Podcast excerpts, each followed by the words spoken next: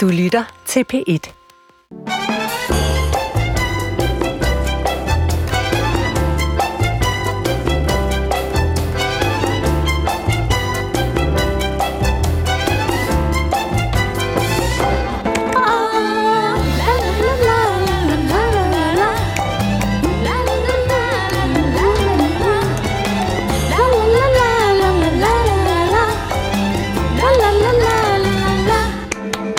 Og så ruller vi, og er det ikke bare dejligt, er fredag? hva? Jo. Jo. Øj. Du lytter til 4. division derude, og øh, ja, Adam Holm er ikke hjemme, han er i Las Vegas. Han er nået til anden castingrunde på Cirque du Soleils nye forestilling Mon Dieu. Og der er ikke ret mange, der ved det, men Adam er faktisk en fænomenal kattejonglør. Ja, det er han. Se for dig Adam i fræk koboldblå paljettrikot, jonglerende med fire fuldvoksne hvide med en kuns, mens han genopfører Yoko Onos råbeværk. Det er et meget imponerende anden runde. Det gad jeg faktisk Vi godt følger se. ham, vi håber det bedste for Adam Ja. derovre i Las Vegas. Ja. Only in Vegas. Only in Vi Vegas. krydser fingre. Jeg hedder Jesper Dein, og hos mig her i studiet er jeg meget, meget glad for at have dig, Ane Kortsen. Hej Jesper. Hej. Der for tiden er blæst bagover, ved jeg, efter at have været inde og se inden for murene Ja. på det kongelige teater. Ja, han var inde og se fredags. Du er helt wow. Ja, det, var, det kan jeg kun anbefale. Godt, gedint skuespil, hvor der var nogle præstationer, som man sidder og wow. falder helt hen. Det var virkelig, virkelig fantastisk godt. godt. Lille mini-anmeldelse. Mm. Nynne Bjerg Christensen. Mm. Også ombord. Velkommen, Nynne. Tak.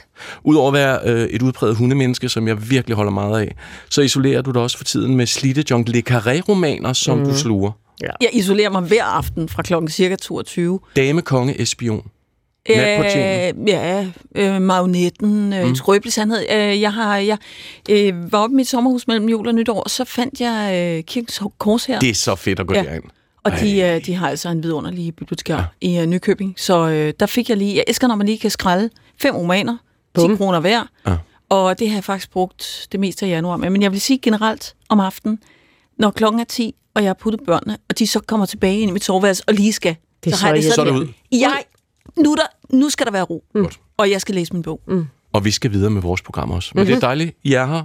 Øhm, jeg har glædet mig rigtig, rigtig meget. Hvad har I på menuen i dag? Øhm, Øh, ja. ja. Jo, øhm, ja, men altså, vi, øh, i, lidt i lyset af Katrine Dias sagen skal vi snakke om, om kvinder generelt bliver hårdere behandlet i medier end, øh, end mænd. Nå, Øhm, det er i hvert fald en teori, der er blevet fremsat i ugens ja. løb, og den øh, efterprøver vi.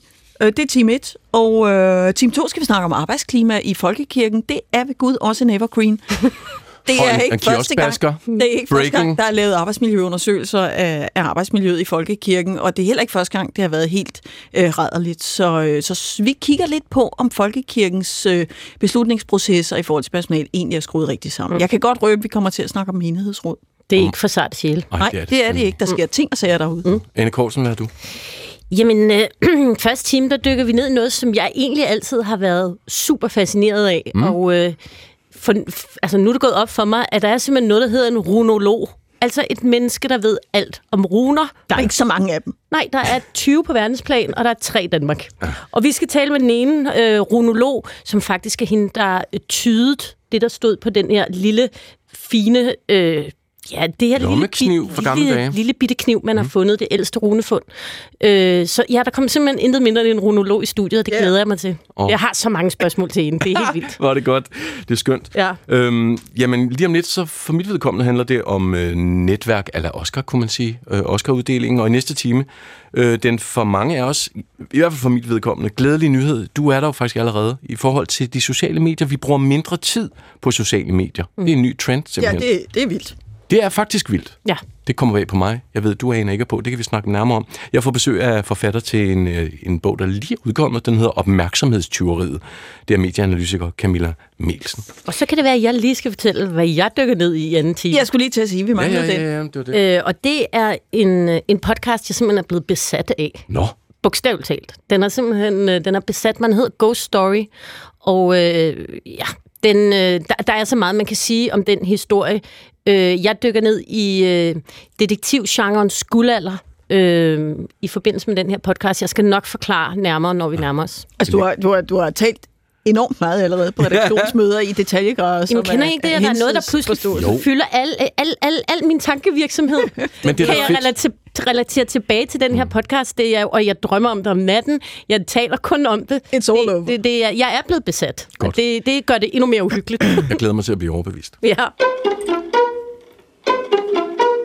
Vi begynder med musik, fordi øh, en musikkonkurrence, der siden øh, ja, 1957 har samlet vores lande, i hvert fald de europæiske lande, og i dag, altså også Øst og Vest og Australien, det, det er lidt weird stadigvæk, er Australien med. Israel er der selvfølgelig også. Øhm, jeg taler om Eurovisionen. Mm-hmm. I går var der præsentation af de otte danske bidrag til det danske Grand Prix, der afholdes, det er allerede her den 17. februar. Og uden for Danmarks Radio i går, der stod der 18 demonstranter, de holdt små skilte op, mm. og så råbte de det her. Stop dit hyggeleri! Det er stop dit hyggeleri!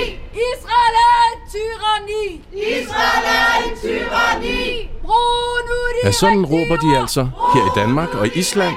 Der er der også små ballader. Der er 10.000 underskrifter øhm, på en appel, der kræver, at Island boykotter Eurovisionen, hvis Israel deltager.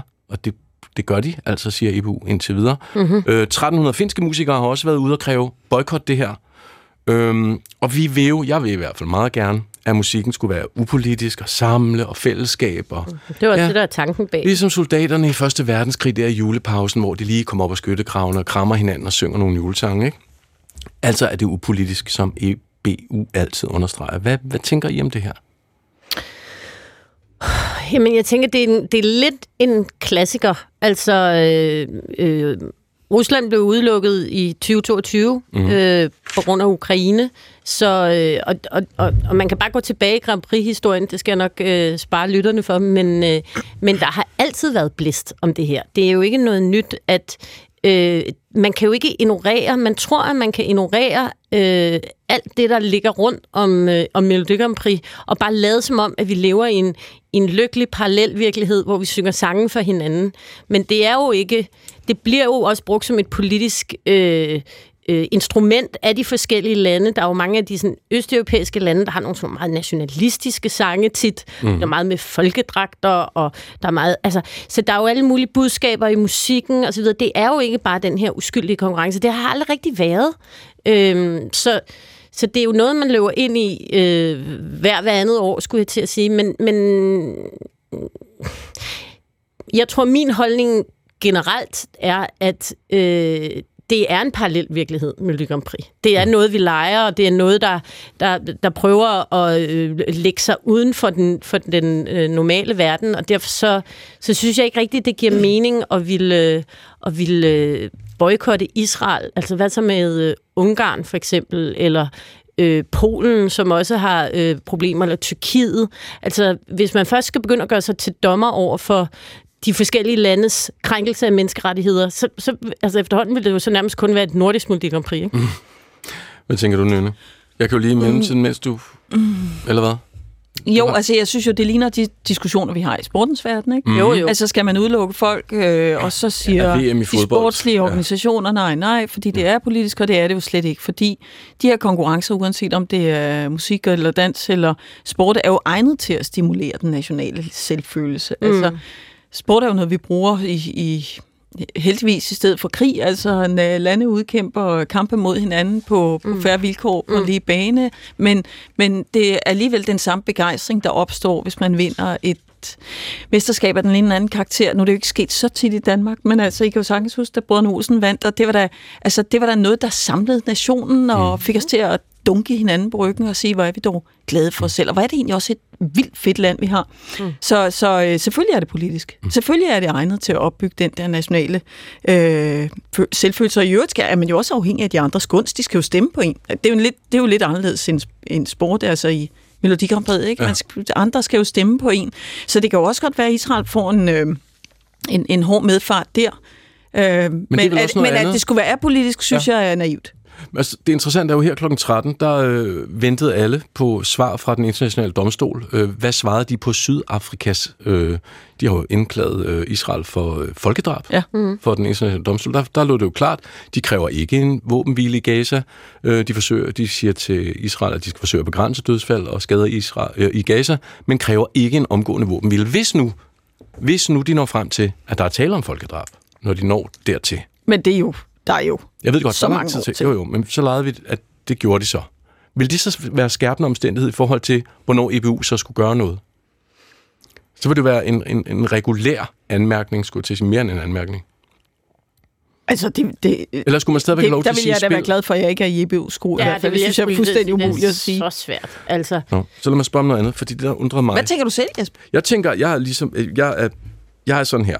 Musikken er, øh, er upolitisk. Jeg synes, man skal have lov til at spille. Og jeg synes også, Israel skal, så længe der ikke er noget andet. For jeg er lidt med dig ene, ellers så skal vi til at, at filtrere øh, alle mulige og umulige lande fra. Øh, men der er noget her, jeg godt kunne tænke mig at spørge om, fordi at Island, det dejlige land, Øh, ifølge DR, der har øh, broadcasteren deroppe, RUV, RUV, bestemt, at den endelige beslutning først træffes, når den nationale konkurrence er afgjort. Og derefter vil man så i samråd med vinderen beslutte sig endelig. Hmm. Så siger radiodirektøren deroppe, at de kunstnere, der har søgt om at deltage, er bekymrede over situationen i Gaza. Det er, det jo, det er alle jo. Og at det er derfor, man vil tage vinderen med på råd. Så der har jeg et problem. det er godt nok en vild Jeg synes, det er løsning. et kæmpe problem, hvis enkelte musikere får. Ja. magt, og det ikke er publicisten, altså broadcasteren, der står med med magten. Så nu er det pludselig i Island i hvert fald sådan, at nu, så vil lige, hvis du så vinder Anna, Ja, så er det op så, til mig. så er det op til dig, om om, om vi skal deltage eller ej. Ja, det, det, det er den værst tænkelige løsning. Det må sige at lægge al ansvaret, al den her super komplekse øh, situation over på en enkelt kunstner, som er så uheldig at vinde. Det synes jeg virkelig er en skør løsning. Ja, men på den anden side, man kan jo ikke, altså, man kan ikke tvinge folk til at optræde. Hvis man faktisk har det synspunkt, at Ja, man ikke ja. vil optræde, eller for den sags skyld optræde side om side med Rusland, altså, Jamen, så kan man jo så kan man jo boykotte, så Jamen, kan man trække sig jamen, det præcis. står enhver frit. Og så kan det være, at der kommer en anden til, men, men det jeg egentlig har tænkt på er, hvis alle faktisk boykotter arrangementet, så kan man jo godt blive nødt til at forholde sig til Israel, altså i en eller anden ekstrem. Øhm, det kunne være den anden udgang på det, hvis, øh, hvis man ikke synes, man får de hvad skal man sige, de politiske reaktioner fra IBU, som man vil, øh, så står det jo frit for for kunstnerne at trække sig, hvis de ikke Lige vil præcis. optræde sammen med Israel. Men det er egentlig, det, det, det er vel det eneste, der rigtig kan ske. Ja. Og det er jo meget tvivlsomt, om det sker, men der kan da sagtens være kunstnere, der har det på den måde. Mm. Mm. Nu ved vi jo ikke, hvem der vinder i Island. Nej. Nej. Altså, jeg må indrømme, jeg har sådan, og det gælder ikke sådan mig selv personligt, fordi jeg er ikke, øh, det var jeg måske som barn, men jeg er ikke længere den store Grand Prix-fan. Men det, men det betyder jo utrolig meget for mange mennesker. Det er jo virkelig et, altså, det er et frirum. det er et frirum, det er noget, man ser hen til. Det er den, det er den uskyldige fejring af musikken og festen og konfetti og godt humør og sådan noget. Og der er noget utroligt... Øh, jamen, der er bare noget utroligt tragisk ved, at alt det, der sker i verden, begynder at syre ind i det. Og så er det jo dem, der så står udenfor og vil sige, ja, det er sødt, Ane. Ja.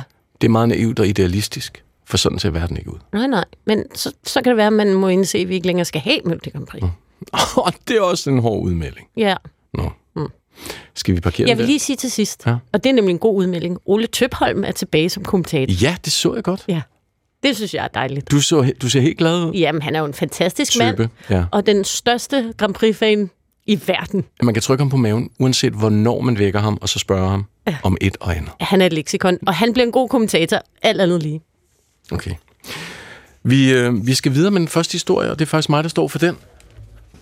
Fordi øh, det er jo prisfest, og det er festivaltid. Og i den her uge, der sad flere tusind filmfolk øh, og ventede spændte på, om netop deres film var så heldig at komme med i finalen. Slutspillet, kan man sige, om en Oscar-statuette, der uddeles øh, der i midten af marts. For uanset hvordan øh, man så har det med Oscar, mm. så er det jo altså en blåstempling, øh, der vil noget. Det må man øh, sige. Er du rigtig klog. Øhm, og lad os lige, vi fejrer lige skuffelsen, for det var der jo selvfølgelig også. Der var skuffelsen over at spillefilm på starten, ikke noget med dokumentaren Apollonia. Apollonia kom heller ikke med. Øv, bøv, bussemand. Men i stedet kan vi glæde os over, at kortfilmen lever i Oscar-kampen. This year's nominees for Best Live Action Short Film The After, Night of Fortune, Red, White, and Blue, Ra Night of Fortune rider lykke. Det er titlen på den fineste kortfilm, må jeg sige. På den er 24 minutter lang. Jens Jørgen Spottak, svenske Leif André i hovedrollerne. Torben og Karl, der tilfældigvis mødes i et kapel for at tage afsked med deres elskede. Og det er svært faktisk at sige noget om den her handling, uden at spoile, så det vil jeg ikke. Men jeg vil bare sige, at det er et sjældent rørende og genialt portræt af mænd i sorg. Hmm. Så er det sagt. Og Ridder Lykke blev valgt, det synes jeg også er væsentligt her, øh, foran sværvægter som øh, spanske Pedro Almodovars Strange Way of Life og tørdarlingen Wes Anderson, som jeg selv holder sygt meget af, kom heller ikke med med deres kortfilm. Hold da op. Så fuck dem, så man lige. Og den er instrueret af Lasse Lyskjær Nord, producenten bag er Christian Nørlyk og Kim Magnusson, og det er 8. gang, at ham der Kim er nomineret. Mm. Han har vundet to Oscars for Valgaften i 1999 og Helium i 2014. Og nu står han her i Danmarks Radios studie. Velkommen til, Kim. Tak. Og tillykke. Tak. Du ser glad ud. Nu kunne, man måske, jo, nu kunne man måske tro, at når bare man laver fantastiske film, så bliver de opdaget. De ender på de fine festivaler og æres den, der og æresbørg alt det der. Men der ligger så meget ekstrem benarbejde i sådan en øh, Oscar-nominering, både før og efter. Og du er vel indiskutabel den dansker, der har flest gange været med i det her game, og slåsset og bokset med akademiet og kender spillet. Øhm, prøv lige at tage os med. Vi skal både før og vi skal efter, men lige før, lige en lille snas af det, hvor meget arbejde kræver det overhovedet at nå til der, hvor du står nu? Det kræver selvfølgelig en del arbejde, men øh, som jeg altid plejer at sige som det første der, hvis man ikke har en god film, så kan man ikke arbejde sig derhen. Nej. Man kan komme tæt på, og det var der også heldigvis øh, øh, blandt de 15 shortlistet, som ligesom var mål, øh, milepælen før den her gang, altså de nominerede, og der var heldigvis, som du selv lagde øh, ud med at sige, en del af heavy hittersne, som ikke kom videre med i systemet, fordi at filmene simpelthen ikke var gode nok til sidst. Mm. Øh, så man skal have en god film. Så det er et færre system, synes du? Jeg synes, det var et rigtig færre system, fordi vi var meget her alle sammen, øh, inden nomineringen var vi sådan alle sammen, okay, det er faktisk øh, lidt dommedag for den her kategori inden for Oscar, synes vi, øh, os der arbejder med det, og så også mange mennesker, som jeg kender, kollegaer og andre, som jo også, jeg er jo med i det amerikanske filmakademi, og er med i det, der hedder Short Film Branches, og det vil sige, det er Short Film Branches, der ligesom står for reglerne osv. Og, og i år har de lavet nogle andre regler, der de gjort, at hele akademiets 12.000 medlemmer egentlig kunne stemme med allerede helt fra starten af, mm. hvilket først normalt kommer nu efter nomineringerne. Så vi var meget i håb om, at det ikke ville resultere i, at de her fire store studiofilm, som det hedder, altså der var to fra Netflix, og en fra Sony, og en for øh, Disney, og så var der også nogle andre lidt store øh, mennesker bag, øh, ville bare, at folk ja. bare ville stemme på grund af Trumle navnene, dem, og så ja. der ikke ville komme med. Og det viser sig faktisk, okay. at det var en færre ting, og vi blandt tre-fire andre var helt de bedste film, der var derude, synes jeg. Så det var rigtig godt. Åh, oh, det var mig endnu mere. Hvad så nu? Så står I her. Øhm, det er den 10. marts. Det hele løber af staben derovre. Ja. Hvad, hvad, hvad sker der så nu? Hvad, hvad, hvad gør man, når man er nomineret? Jamen, når man er nomineret, øh, og det vil så sige efter nomineringen, så er der jo fuld fart på. Øh, for det første, så de to unge mennesker, Lasse og Christian, som, som Christian, som jeg er medproduceret med, og, og Lasse som instruktør, har jo for første gang lige pludselig været i pressens søgelys her forleden, da det skete. Og Telefonerne bimler. De skulle ud spise frokost. Og... Det, var, det hele skete i hvert fald i 24 timer, tror jeg. De var helt rundt på gulvet og nærmest ikke kunne sove. Og, og det sker jo, fordi det er jo en dream come true, hvis man må sige sådan. Øh, men men øh, så, så det, der sker nu, så er der jo benhårdt, så siger jeg, så er der ikke mere. Nu kan I ikke fejre det mere, nu skal vi i gang. Og hvad skal man så, Kim?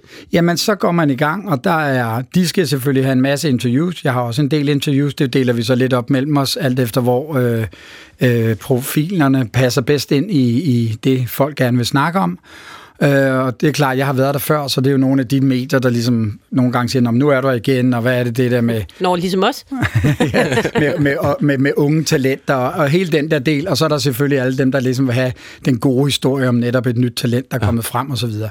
Så det går man i gang med, det er simpelthen, og det er jo heldigvis, kan man sige, covid har gjort noget godt for os, det er jo, at man kan gøre rigtig meget på Zoom nu til dags, og det er ligesom også, selvom covid er slut, øh, fulgt med videre over i hele det her Oscar-kampagne-ræs, at man accepterer, at man kan ses på en dårlig Zoom-opløsning på en eller anden måde. Ja. Og det er selv de største stjerner, der sidder og gør det. Så det, det fungerer rigtig godt. Og så skal man rundt, have visninger i USA. Vi har to i New York, en i Los Angeles og måske en i San Francisco, hvor man simpelthen tager rundt, er til stede med, med altså viser filmerne, der er der bagefter til Uh, det hedder vel Q&A stadigvæk ja, det det dansk, gør det ja. ikke det? Jo, jo, jo. Men altså med Q&A's, uh, og, og i håb om, at man der selvfølgelig sidder nogen, som så endnu mere har lyst til at stemme på vores film, mm. når de har hørt på de kreative bag. Og det er simpelthen sådan en kampagnetrail, kan man sige, uh, man er på. Og, uh, og det koster mange penge. Og vi har desværre ikke så mange penge, for vi bliver ikke støttet med så meget af det, så vi er nødt til at lave den lette version af det, så, og ligesom prøve at bruge vores midler der, hvor det allermest ja. rammer. Men jeg tænker, sådan som dig, der har været nomineret otte gange, og kender efterhånden rigtig mange mennesker derovre. Ikke?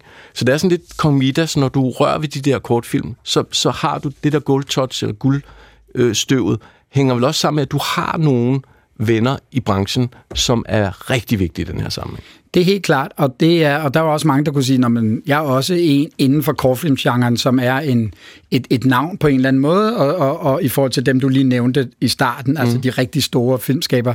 Men på en eller anden måde, så føler jeg, at i akademiet og i akademiets medlemmer og i hele, hvis vi kan sige, hvis nu folk derude kunne se mig, men Hollywood i gåseøjne, øh, af bekendtskaber og, og kollegaer og, og venner og bekendte, som har noget med Oscar Akademiet at gøre og har stemmer, der føler jeg, at de stadig ser, at jeg ligesom er virkelig prøver netop det med de nye talenter, og prøver at frembringe nye stemmer og, og, og, og film, og det ikke bare er at finde John Travolta og alle mulige andre, og proppe dem ind i en film, og så tro på, at det kan blive til noget. Mm.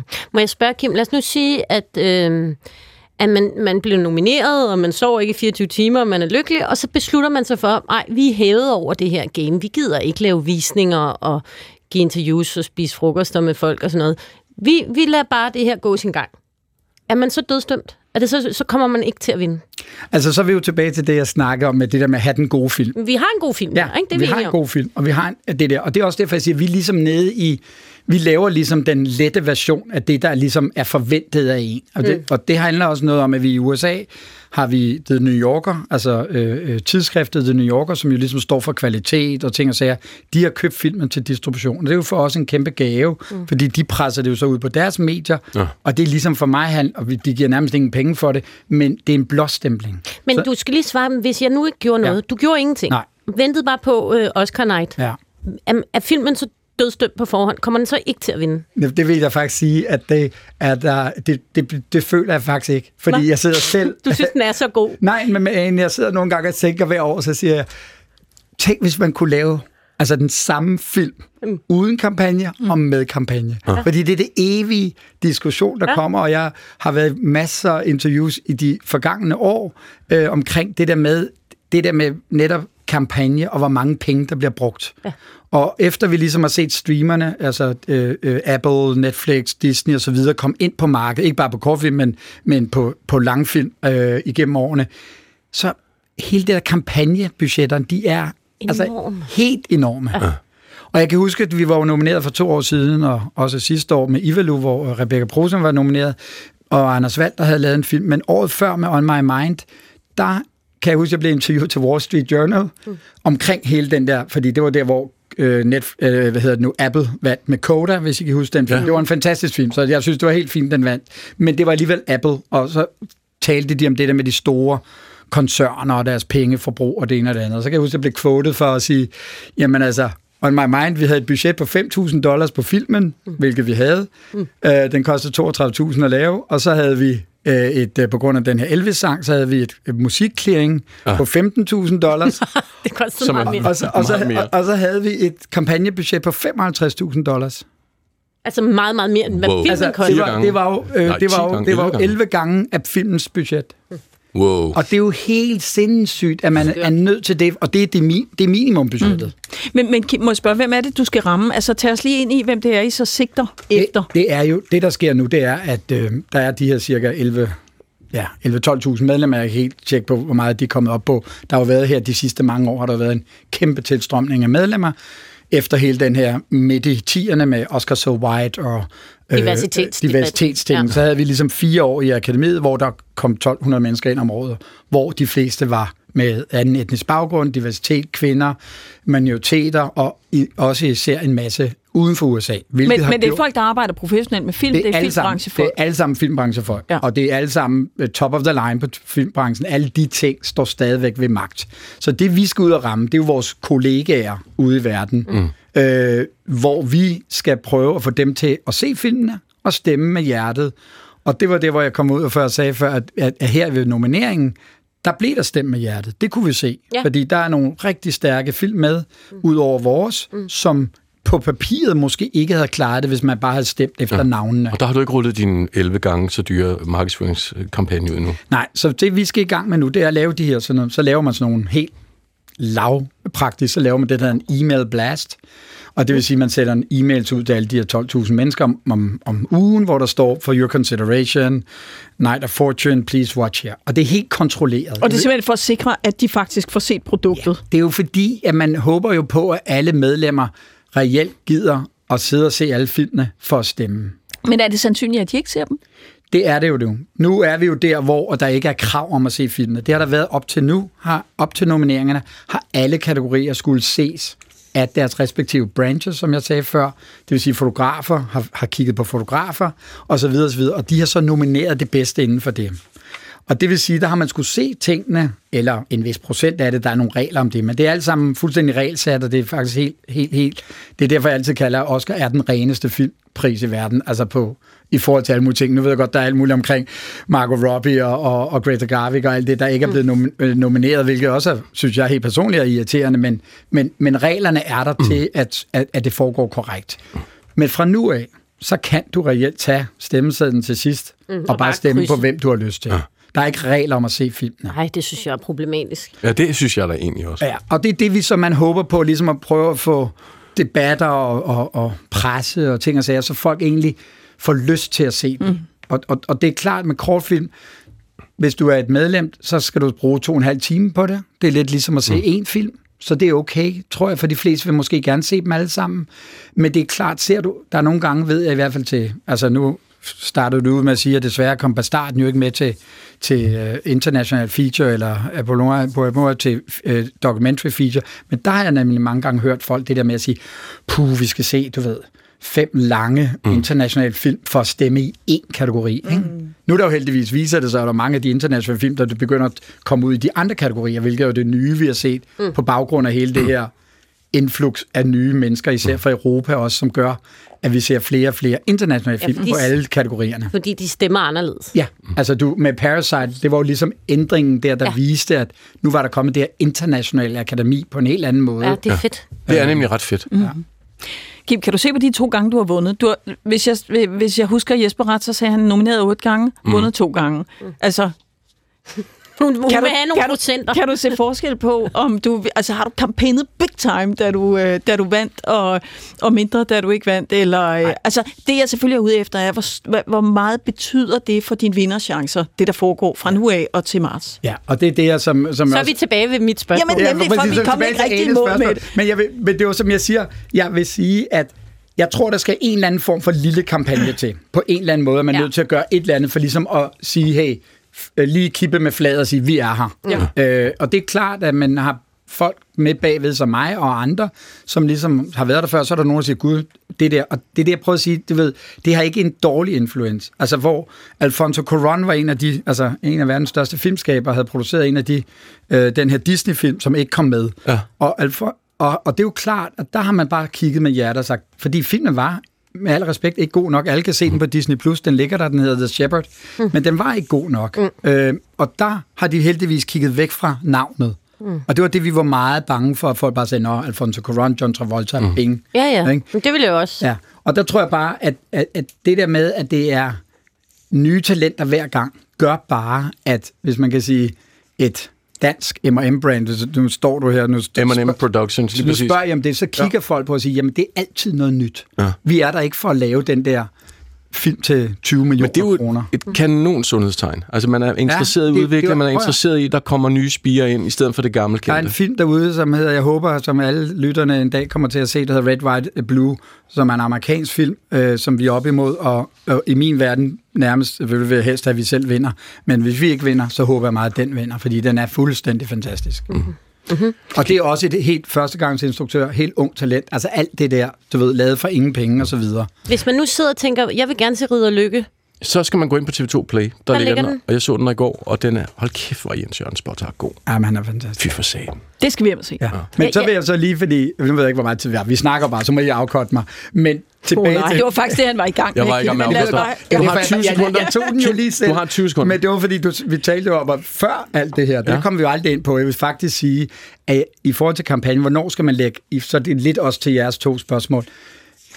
I min verden, så skal man lægge alt, altså kampagne før nominering. Mm. Fordi du kan sige, at nominering, det er det ypperste. Ja. Og der kunne du, og det jeg vil helst kunne faktisk sige, at en læne mig tilbage og sige, Så, vi må se, det. hvad folk kan lide eller ej. Ja. Øh, og tilbage til hurtigt. Helium, der ændrede sig før Helium er tilbage i tiden, der var, kunne du ikke, lave du ikke rigtig kampagner, fordi der skulle folk sidde i en biograf fysisk, før de måtte få lov til at ah, stemme. Sådan er det ikke mere. Der ændrer det sig, og så begyndte alt det her kampagnehelvede. Mm. Og Helium vandt i 2014. Kim Magnusson, du skal jo dog også fysisk. Øh, ja. Tak fordi du kom. Held og lykke. Ja, held og lykke. Tak. For delen. Vi hæber jo, for det er jo en dansk film. Det er Det, det. det, Det er synes vi jo er dansk film. fint. Det er fantastisk. Vi skal vente til 10. marts med at se, om Ridder Lykke får en Oscar. Vi krydser.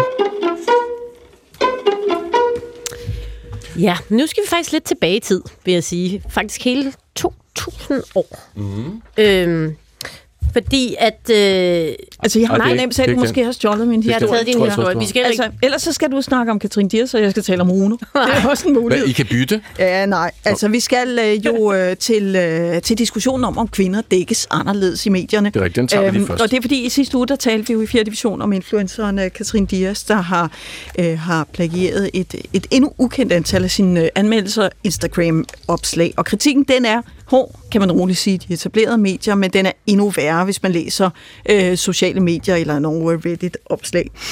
Og øh, det har fået øh, lektor Brug, antropolog og kønsforsker Christian Gros til i Femina at sige, at hun nok bliver ekstra hårdt ramt, fordi hun er kvinde. Mm-hmm. Altså ramt af kritik. Når kvinder begår fejl, rammes de nemlig hurtigere og hårdere kritik, end mænd gør, siger han til Femina. Han oplever, at der eksisterer sådan en særlig skepsis over for kvinder, som stiger til tops, og den skepsis kommer fra begge køn, altså både kvinder og mænd. Og han siger, alle, der har begået plagiat, må tåle den kritik, de får. Plagiat er grundlæggende forkert, så min pointe går i højere grad på, hvem man begynder at undersøge og kuglegrave, fordi man vil have dem ned med nakken. Jeg har en stærk formodning om, at der er rigtig mange, som man ikke undersøger. Og der kan være en idé om, at mænd har opnået deres succes, fordi de har været kloge og dygtige og gode, mens kvinder muligvis har snydt, siger han. Mm. Det har skabt en mægtig debat, kan jeg roligt sige, også mm. på sociale medier i ugen, der er gået. Vi øh, talte med Christian Gros, vi havde også en aftale med øh, ham. Øh, den afløste han øh, i går.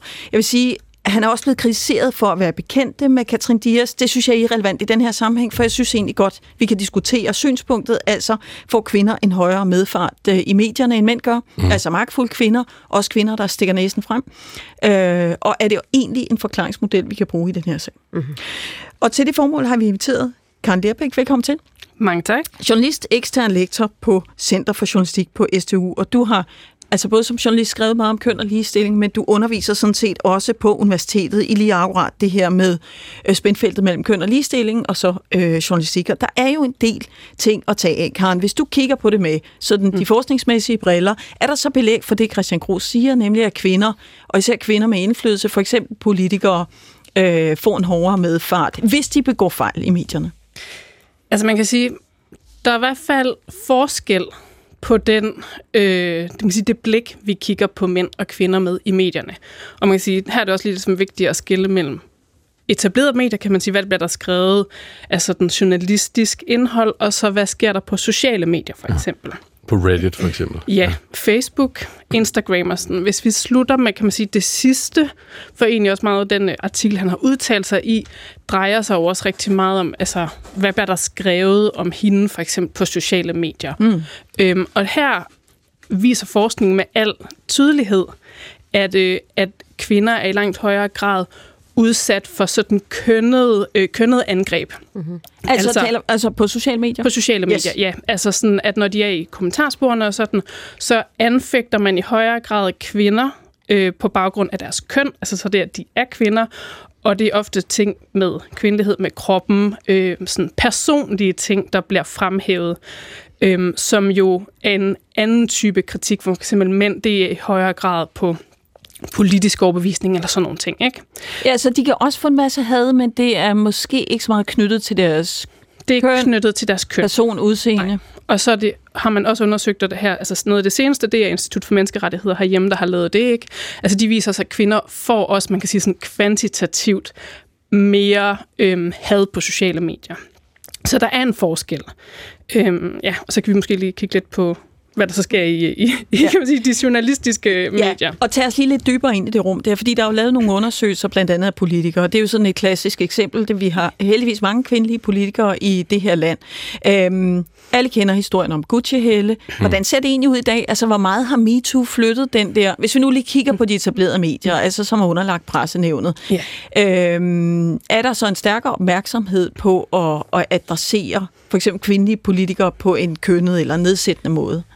Øhm, jeg tror, man vil, hvis man spørger journalisterne, og dem, der sidder og laver indholdet, vil de helt sikkert sige, at de oplever en stigende øh, opmærksomhed på det i det daglige, og det er noget, man måske taler i højere grad om på redaktionsmøderne. Så de der meget sådan direkte ting, for eksempel med sådan et kaldenavn som Gucci Hell eller sådan, vil man nok ikke så meget se i dag. Men vi ser stadigvæk, at der er forskel på, hvordan mænd og kvinder fremstilles i medierne, men på sådan lidt mere en subtil måde. Ja. Øh, her, det var sidste år, det er det med X, der har lavet en stor undersøgelse. De kunne for eksempel se, jamen når kvindelige eksperter citeres i medierne, så er det som regel på en lidt mere sådan, at de føler, eller det sådan vurderer på sådan lidt mere nogle blødere måder, men hvor mandlige eksperter, de fastslår ting. Ja. Øhm, og Så det er udsagnsordet der, der ligesom... Ja, præcis. Og hvor man også kan se, jamen, er det to år siden, der var en meget stor sag, for politikken havde lavet et fødselsdagsportræt af Pernille Rosendal, mm. som jo nærmest egentlig, egentlig ja. kun handlede om, hvem havde hun øh, været sammen med igennem tiden. Og det er meget den forskel, der sker, at der er stadig i højere grad, når vi skal beskrive kvinder, Ja. også jo i magtfulde positioner på alle mulige måder, går vi i højere grad til deres privatliv, deres roller som mødre eller koner eller kærester, ja. hvor, hvor mænd kan få lov til at være noget i kraft af deres profession. Ane, du skal nok få lov lige op 10 sekunder. Jeg vil bare lige sige, at, øhm, at øh, der var jo et eksempel med digitaliserings- og ligestillingsminister Marie Bjerre, som holdt en, øh, en tale om ligestilling i forsvaret mm. på øh, øh, ved en lejlighed sidste år, og så blev rubrikken ligestillingsminister kolon give plads til flere højhældede i forsvaret. Og det blev hun selv øh, træt af, fordi hun havde nogle høje hæle på den dag, og hun kan godt lide at, øh, at tage pæne sko på øh, og pænt tøj. Øh, og hun blev irriteret over, at det blev øh, rubrikken. Og der, øh, altså, der sagde Jyske Vestkysten undskyld med det samme, mm at det var en, en tanketorsk. Og det er jo lige præcis udtryk for det, du siger. Der er sådan en eller anden underliggende bias. Jeg tror bare ikke, at den undskyldning var kommet så hurtigt for 10 år siden. Så noget sker der. Øh, men, men, øh, Ja. men, og jeg tror måske også, at nogle af de kvindelige politikere i hvert fald bliver bedre til at slå ned på det. Jamen, og, og, og det er jo bare lige sådan for et par til det. Det er jo fordi, det er jo en kulturforandring. Måden, vi taler om verden på, er jo noget, der ligger meget dybt forankret i os. Så det sker jo ligesom også rygvis, at først så sker der noget op i vores hoveder af måden, vi kigger på verden på, og så får vi et sprog også til at tale om det, og, og, og jo indgå i en debat, som ikke nødvendigvis behøver at være super polariseret. Øhm, så jeg tror også, det er også det, der sker. Det er også derfor, jeg siger, at jeg tror faktisk, der er en meget stor oplevelse blandt mange journalister, at de er meget bevidste om det. Men så at lave den egentlige, sådan kan man sige, forandring, hvor det så også ses, Ja. mm. at det tager bare Tager naturligt, helt naturligt længere tid. Øhm, og det er jeg helt med på, og, jeg, jeg, og det her er jo velbeskrevet, som du siger. Det er, ikke, det er, ikke sådan, det er ikke nemlig ikke en synsning eller noget, du føler. Det er noget, du fastslår, Karen. Men lige med den her sag, med, øh, med den her plagiatsag med Katrine Dias, gør det samme så gældende her? Den samme bias, synes du? Det, og det er der, jeg synes, det er meget vigtigt at skælne, kan man sige. Hvor er det, vi kigger henne i, i mediedækningen? Fordi jeg synes jo egentlig meget, at den dækning, der har været også i de etablerede medier, har jo gået meget på plagiatsagen, ja. altså hvad der egentlig er sket. Og dem, de historier stikker jo altså op med sådan jævne mellemrum, hvor man siger, og jo egentlig både Både for mandlige- mænd og kvinder, ikke? Lige præcis. Så kan man så selvfølgelig, og så er der så på de sociale medier, hvor man kan se, at der fylder det meget. Og egentlig på sådan to måder. Nu var jeg lige inde og kigge, hvad sker der egentlig i kommentarsporet, for eksempel på hendes egen profil. Øhm, med den undskyldning, hun for eksempel har været ude at- at lave i forhold til, at hun er meget ked af det øh, med den her sag, der kører. Øhm, at der er nogen, der går meget hårdt til hende på baggrund af- af det kønnet, og fordi hun jo også har været med til at skabe en fortælling, kan man sige, hvor hun har talt ind i en, øh, en fortælling om, at man selvfølgelig godt kan være øh, smuk og øh, intelligent på samme måde. Så er der ligesom nogen, der nu bruger den her sag imod hende og siger, at det kunne man så åbenbart ikke, mm. øh, fordi de sammenstiller en plagiatsag med, at så er man ikke intelligent. Mm. Men så er der faktisk også, kan man sige, hende, dem, der hæpper på hende. Mm-hmm. Men hvor de øh, udtrykker, at de er skuffet. Altså, jeg, jeg faldt faktisk over flere sådan yngre kvinder, som skrev, at de var enormt skuffet over den her sag. Mm-hmm. Fordi hun jo... Øh, fordi de jo også ligesom ser, så er der et, et brud, og der bringer de jo også den fortælling ind, hun har haft mm-hmm. omkring øh, det at være øh, smuk, meget kvindelig, hvor hun jo selv har bragt køn ind i fortællingen om sig selv, Ja. Og så det her med at være begavet intelligent. Mm. Mm. Så der er nogen, der føler sig svigtet, kan man sige. Ja, og Ja, så, så, så, så man kan sige på den måde, altså lige med den her sag, øhm, synes jeg jo ikke, at vi kan reducere øh, meget af dækningen til, at det kun handler om køn, men det er nok også svært rigtig at forstå den, hvis vi ikke også er bevidste om, at køn har en rolle at spille. Mm. Ja, og så det her med, at, at hun også selv har brugt kønnet så meget i sin branding. Altså, så, så, øh, og, og, og så kan det være endnu sværere, synes jeg, at fritskrabe, øh, hvad er egentlig hvad i den debat, der kommer efterfølgende. Fordi, hun, fordi det også har været en meget tydelig del af hendes branding, som, som du siger, at, at der være meget feminin og, og være klog øh, samtidig sagtens kunne gå, hånd, kunne, kunne gå hånd i hånd. Det synes jeg gør den her debat enormt svær at vurdere i den sammenhæng. Og man kan sige, det er måske også derfor, den, altså igen også, øhm, forskning viser også, at emner som køn også øh, antænder ja. øh, kommentarfeltet, og, og, og folk øh, klikker også på artikler, så jeg skal jo heller ikke kunne sige, om der ikke... Altså igen er der også lidt forskel på, hvordan mm. altså, historien er blevet grebet i den for, de forskellige dele ja. af, sådan, af selv, Det sælger ikke? godt, kort tak. Men, men altså, og, og det, det, det sælger også, og det er altså fordi, man kan se, at den her type historier, øhm, hvor der er køn på spil på forskellige måder, øh, tiltrækker også øh, læsere. Mm. Og så er der vel en anden ting, Karen, som også tiltrækker læsere. Der må vi jo også sådan som... Øh, Undskyld, jeg kigger lige på mine medværter. De, de, de skal også til. Nej, nej, nej, nej. Men, men, men kom, der er et eller andet med, at vi som danskere også sådan godt lidt kan lide at hive medaljerne af folk. Altså se, kejseren har ikke noget tøj på, og når folk har, har ført sig frem, så altså højt og flyve og dybt og falde og så videre. Der er også sådan et eller andet i det der med jante, lov og skadefru, som, som også kommer tusind folk igen. Øhm, når man så falder for tinderne. Ikke? Altså, det er selvfølgelig noget med vores nationalkarakter, og det er den betragtning, der står for egen regning, men det synes jeg også, vi kan se i det her tilfælde. Altså, på en måde, altså, den, det er jo... Øh er jo både en meget sådan håndgribelig sag om noget, om noget altså plagiering, og nogle, som jo også antænder noget ting, altså noget i mange journalister, fordi det jo også er brud på noget, nogle øh, faglige normer og værdier, og sådan, hvorfor man jo selvfølgelig også gerne vil øh, derud, men så bliver den jo lige sådan lidt ekstra kulørt, fordi at hun så også er den, hun er, og, ja. og der bliver også rejst nogle andre sådan etiske spørgsmål i forhold til influencer i kulturjournalistikken, og mm. det er jo en helt anden snak. Det er så en helt tredje ja. diskussion. Ja. Præcis. Men netop fordi hun er, hun er, hun er et produkt, jeg tror, du kaldte til en, en konstruktion, ikke? Altså det er sådan opfundet og, og, og, og har været efter rigtig, rigtig mange. Når man følger, især på de sociale medier, den kritik, der har været af hende, så er det virkelig kvinde, kvinde værst, mm. når, man, når man ser. Mm. Det er i hvert fald det, jeg har kunnet. Hvor, hvorfor tror du det, Jesper? Jamen, det ved jeg simpelthen ikke. Mm. Jeg kan bare konstatere, at det handler både om, mm. om ja, både den snak, der er med Christian Grus og hende, om hende, at det er kvinder, der i den grad skruer fuldstændig op, og ikke så mange mænd. Altså, nu har jeg jo ikke lige været inde og se, hvad kønsandelen er i de der 60.000 følgere, hun har. Nej. Det kan jo også godt tænkes, at hun faktisk har haft rigtig mange mm. kvindelige følgere, mm. fordi hun det også, helt sikkert. fordi hun jo også har haft et, et feministisk projekt i sådan meget i øh, fjerde bølge feminismens ånd. Ja. Øhm, og det er jo igen tilbage til den der skuffelse, og så kan den måske komme til udtryk på, på flere forskellige måder. Ikke? Øhm. Men kan der er jo også mange, også inde på Instagram, men også andre steder, som jo synes, at Øh, og jeg tror, det er derfor, der er et raseri, Jesper, øh, som jo faktisk synes, det her det skader det feministiske projekt, kan man sige. Altså det, som du taler om i starten, det her med, at man som kvinde i medierne, eller hvis du har en, en, en holdning, så bliver du slået hurtigt tilbage. Øh, og det kæmper vi imod, og det skal vi gøre noget imod. Men når nogen bliver taget i at plagiere, og det så ligesom bliver brugt som grund, at jamen, det er fordi hun er kvinde, at vi er så hårde, så skader man i virkeligheden det feministiske projekt. Kan, kan du følge den argumentation? Jeg tror, for sådan et følelsesmæssigt sted, kan jeg godt forstå, hvorfor den øh, argumentation opstår. Og det er jo også, kan man sige, fordi altså tit, når vi debatterer altså, køn, og hvorfor det jo også bliver tit nogle lidt ophedet debatter, er jo også, fordi det jo, det jo også er en måde, vi er i verden på. Mm. Øhm, og at mange yngre kvinder eller ældre kvinder eller sådan, vil have forskellige erfaringer i forhold til det med at agere med sit køn i verden. Mm. Øhm, og så når der er en, der jo er gået ind, hun, er jo, hun har jo skabt en fortælling jo med nogle stereotyper og mod nogle stereotyper og sådan, øhm, og det tror jeg bare har haft en bred øh, appel. Mm.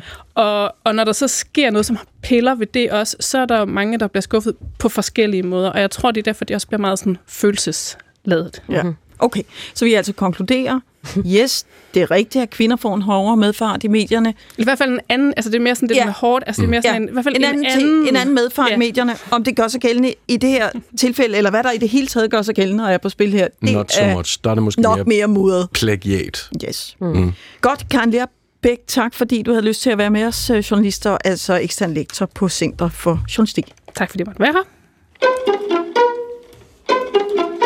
Her i studiet sidder Nynne Bjerg Christensen, jeg hedder Jesper Dein, overfor mig står Ane Kortsen, der hele dagen har været fuldstændig tændt på det næste, hun skal tale om. Ja, Hvad er det? det er runer. Yes! Og til at tale om runer, der har jeg simpelthen fået en, altså Danmarks øh, stjernerunolog i studiet. Er det ikke rigtigt, Lisbeth Imer? Velkommen til. Ah, Ah, den vil du ikke helt have. nej. Du skal passe på med at rose hende for meget, for hun det kan godt. ikke lide det. Nej. Hun er meget lojal over for sine forskerkolleger.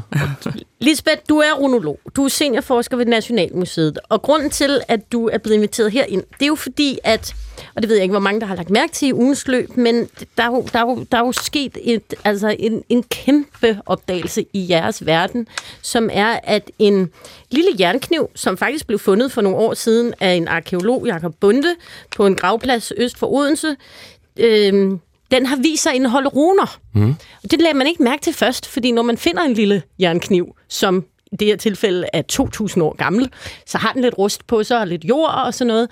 Men pludselig opdagede man nogle små streger. Og så blev denne lille jernkniv båret over til Lisbeth. Men jeg blev båret over til jernkniv. Okay. Ja. Lisbeth, Men skidt med det. Lisbeth blev sat foran, foran jernkniven. Og hvad, hvad gjorde du så? Altså, hvad gør man med sådan et gammelt... Det ligner jo bare et gammelt stykke øh, metal, som ikke har fået meget kærlighed. Ja. Hvordan finder man overhovedet frem til, at der er de her bitte, bitte små ridser, og Ja. hvad de betyder? Jamen for det første, så tager man sig rigtig god tid, fordi der står nemlig lynhurtigt tre kolleger i nakken af en og siger, Nå, hvad står der så? Ja. Øh, og øh, og når, når, når noget er så gammelt og er så slidt og har ligget så lang tid i jorden, så er det jo ikke bare som at læse gårdsdagens politikken. altså det, øh, og, og så har vi også at gøre med øh, et sprog, ja. altså, som er rigtig svært at forstå, simpelthen. Ja. Så, som er så gammelt, at, at selv Harald Blåtand ville have, have svært ved at forstå, hvad det var. Ja, altså selv har Forstod, Blåtand ikke? ville ikke kunne helt Nej, det ville han med her. Det ville han ikke. Nej. Nej.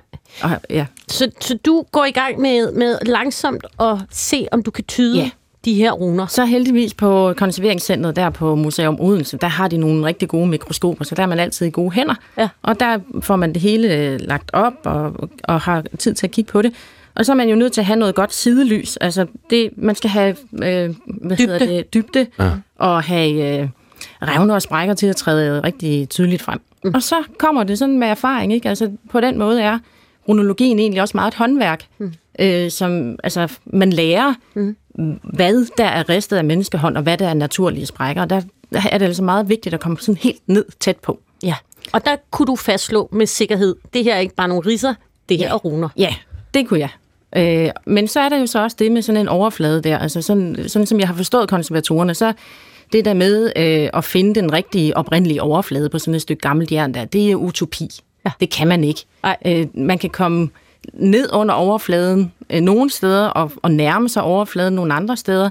Så det vil også sige, at de skrifttegn, der er ristet ind i overfladen, de, øh, de, vil, være, de vil stå tydeligt frem nogle steder og meget utydeligt andre steder. Ja.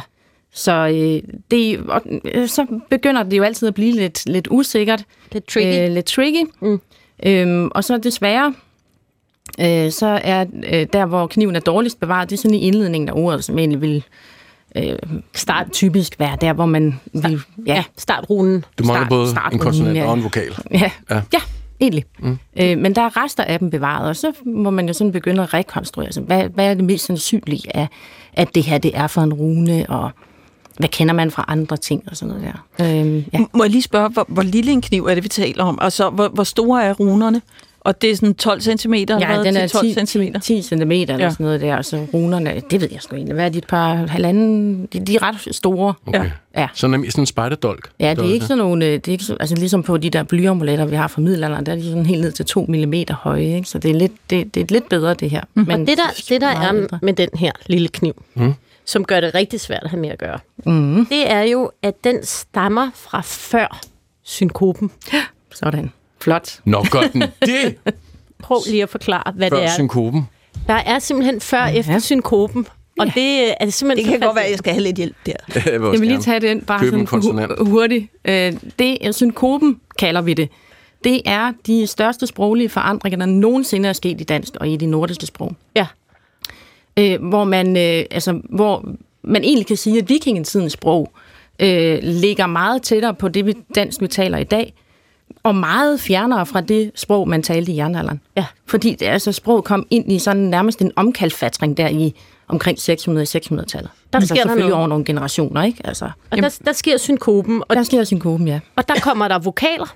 Mm. Det har der ikke rigtig været så mange af før. Jo, der var fem vokaler før, og det bliver så fordoblet. Altså A og Y øh, og Ø og sådan noget bliver født der i synkopen. I synkopen. Ja. Og vi begynder også at tale i kortere Ordene bliver kortere, ja. Det er det, der Helt kalder synkopere. Det betyder bare, at man forkorter ting. Ja, Ja. ja. så ah. inden synkopen, ikke?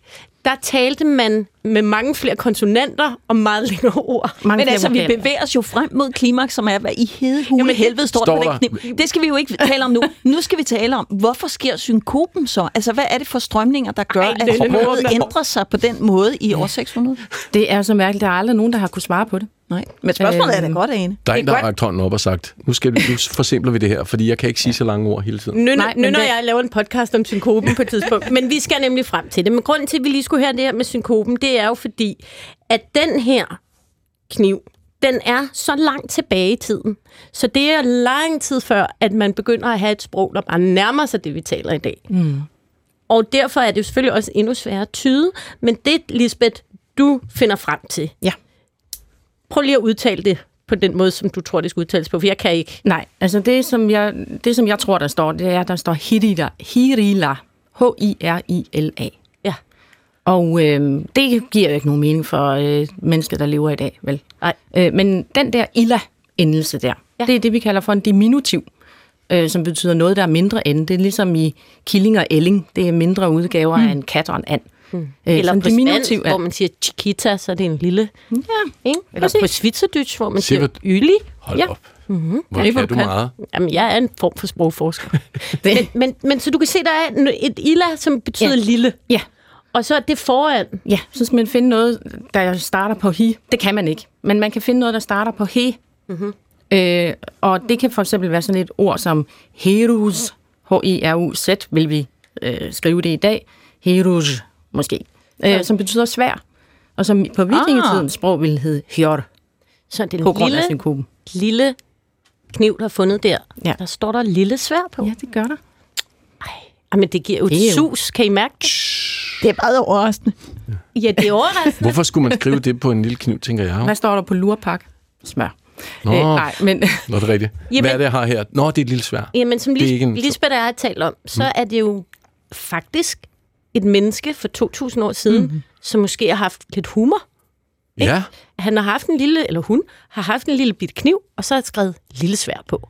Ja, eller en stor kærlighed til den ting. Altså, det, det tyder vel også på en eller anden form for, for omsorg om, om Ja. den pågældende ting, gør det ikke det? Jo, men altså, det er bare...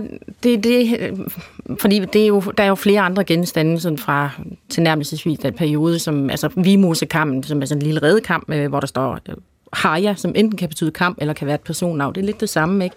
At man har haft den der, måske den der dobbeltbetydning, man har gået og moret sig med. Mm. I sådan en fortrinsvis mundtlig skriftkult, eller mundtlig kultur, ja. kan man godt have sådan, at man går og laver gåder og rim og sådan der, Det kan for være- ligesom at træne. men kan det være navnet på ham, der har haft? Det kan det også godt være, ja.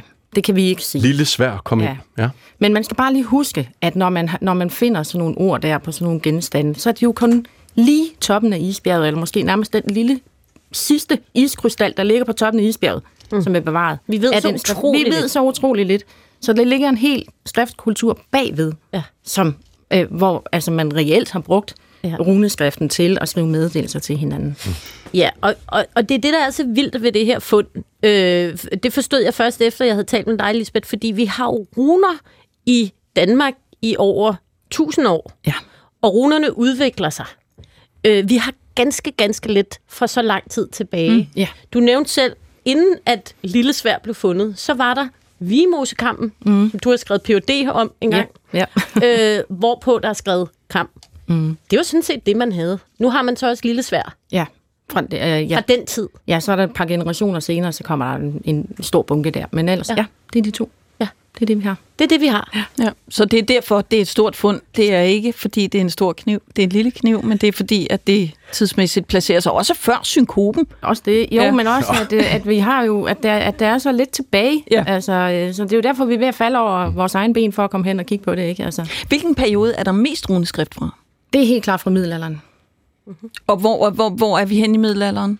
Øh, altså, middelalderen er sådan omkring 1050 til omkring 1350, så går runeskriften lige så stille ud og bruger Ja, der. præcis. Så, Ja. Fordi så får man latinske bogstaver. Mm, De lever sådan set side om side, de to. Lever side om side. Ja. Det var jeg heller ikke klar over. Nej, nej. Og når vi, vi, vi har talt sammen før om runer i, øh, i kulturen, Ja. hvor jeg er til daglig. Og, og nogle gange så har jeg også spurgt dig sådan, hvordan, hvordan kan du vide, at det er det, der står, når der står det der? Hvor mange diskuterer du det med ud over dig selv? Åh, det er ikke noget, jeg bare sådan stikker fingrene i vejret, og så tænker, det her det er sgu nok rigtigt, og Nej. så går jeg ud i pressen med det. Nej. Det ville være lidt dumt. I sender det ud i udvalg? Nej, jeg spørger nogle folk, altså, som jeg ved har forstand på det. Gerne to øh, andre, eller sådan, altså, man diskuterer lidt frem og tilbage.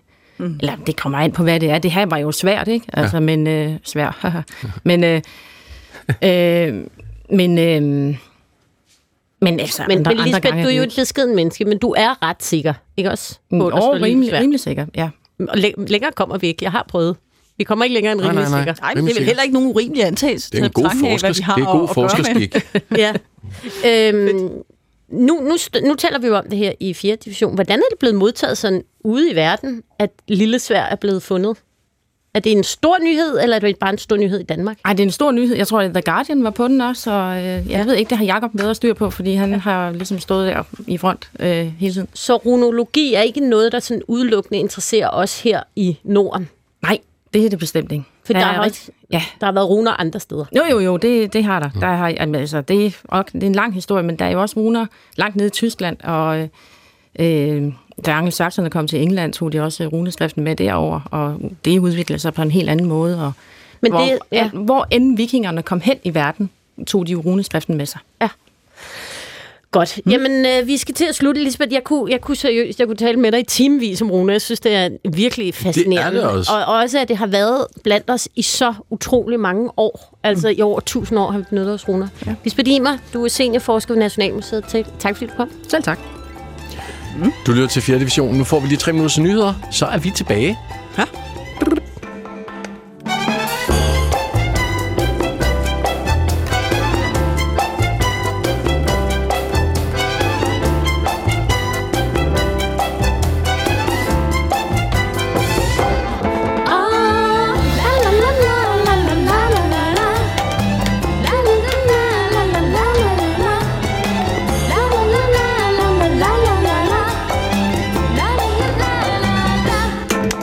Faldet ned efter alt det der runesnak? ikke rigtigt. Jeg er stadig helt op at køre.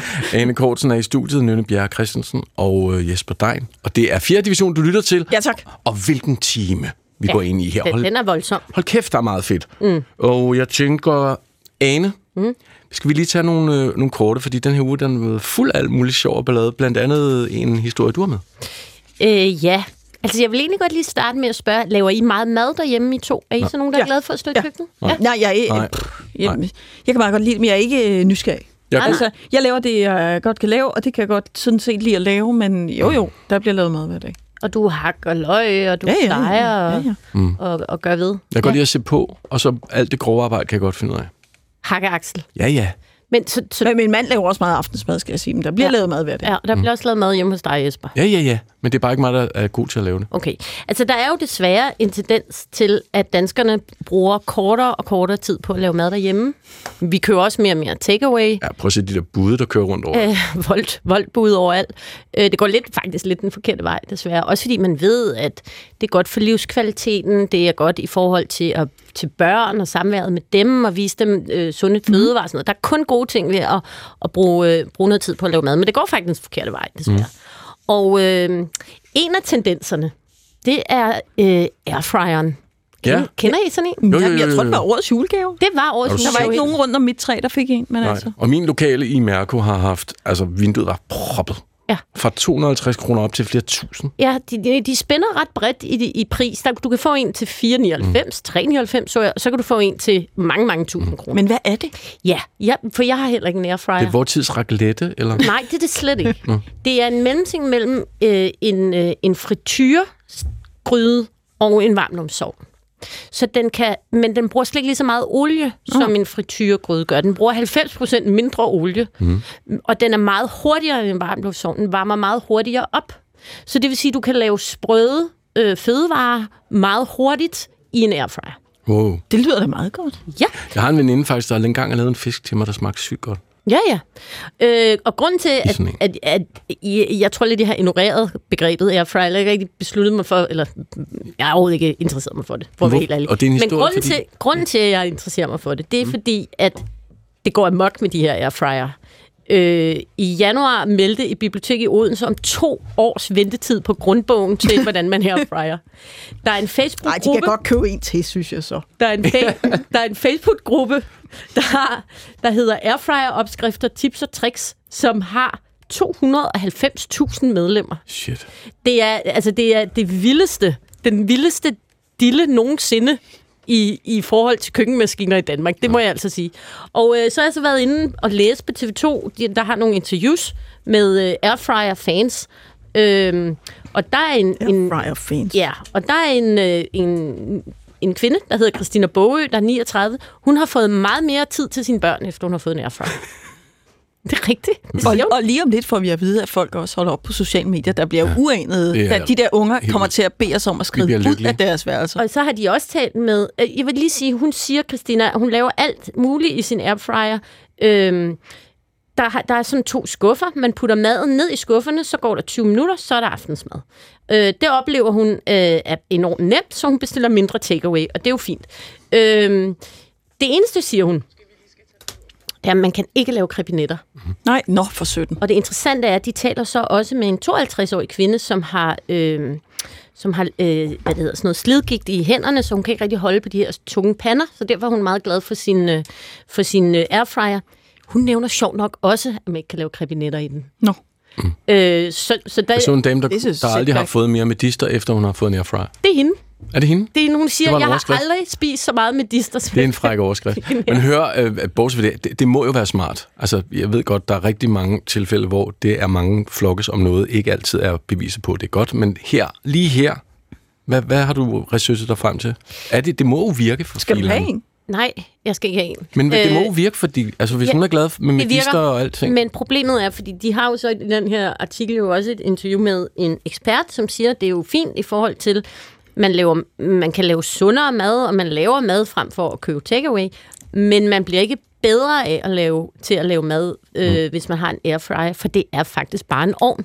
Det er en lille varmluftsovn, der står der Det er en lille på ovn. køkkenbordet med strøm i. Øhm, mm. Og, og, og det kommer ikke til, altså det gør jo ikke noget godt for vores øh, i forvejen øh, rimelig øh, dårlige madkultur herhjemme. Så den kommer ned til alle de der maskiner, man har stående over i Men, men hjørnet. det er en kødting, ikke? Altså, kan man airfrye en broccoli? Ja, ja, ja. Nå, ja, nå. ja. Okay. Det, det er jeg sikker på. Øh, Man kan give den hele armen. frosne grøntsager, så putter du dem bare i. Vup. Fint nok. Øhm, så jeg synes bare, at det er en vild udvikling, mm. øh, at, øh, at det pludselig fylder så meget i vores land. Ser du 250.000 mennesker i en Facebook-gruppe? 290.000. Shit, mand. Ja, Så det, altså statistisk set burde en af os have en airfryer. ja. det er vildt. Men det har vi altså ikke. Jeg må købe en til næste gang, og så rapportere, hvor meget fantastisk mad jeg laver i den. Ja. Men øh, nu vi er med maden, Nøne, din historie har jo lidt med det at gøre også. Vi... Ja, en lille smule. Altså, jeg, jeg er sådan på en eller anden måde kommet lidt i arbejdsmiljøhjørnet her i time 2. Ja, Øhm, vi skal jo snakke om kirkens øh, arbejdsmiljø lidt senere, men altså, jeg kom bare lige til at hæfte mig ved en historie, øh, som TV2 havde øh, med, at hver tredje kassemedarbejder mm. havde oplevet chikane i 2023. Det er arbejdstilsynet, der har de tal, og, øhm, og HK Handel, som jo også har en masse medlemmer, der, der har kundekontakt, det viser, at øhm, 80 procent af deres medlemmer har oplevet negativ kundekontakt inden for de sidste 12 måneder. det er fandme mange. 14 procent er blevet udsat for trusler og vold. nej.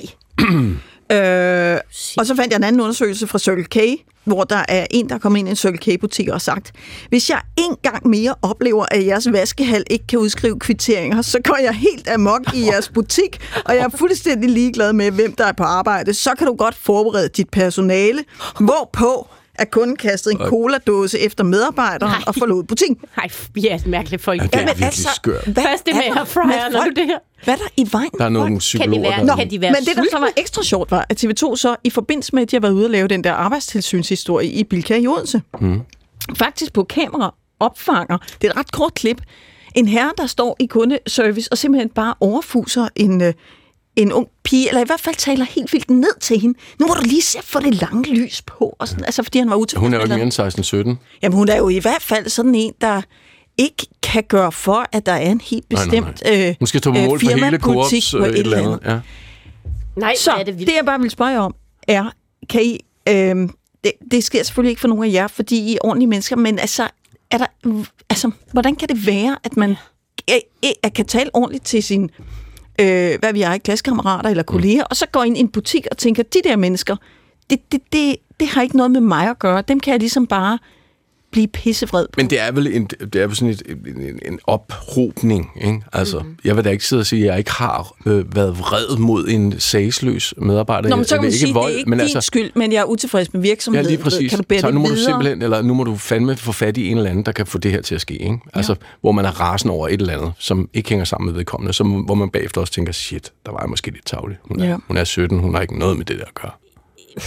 Ej, jeg, jeg, jeg forstår det faktisk stadig ikke, fordi jeg, og det vil mine børn kunne bevidne, jeg har ingen tålmodighed over for dårlig service. Altså hvis jeg kommer ind et sted, og jeg føler, at jeg ikke altså får den service, som jeg synes, jeg skal have, så kan jeg sagtens sige fra.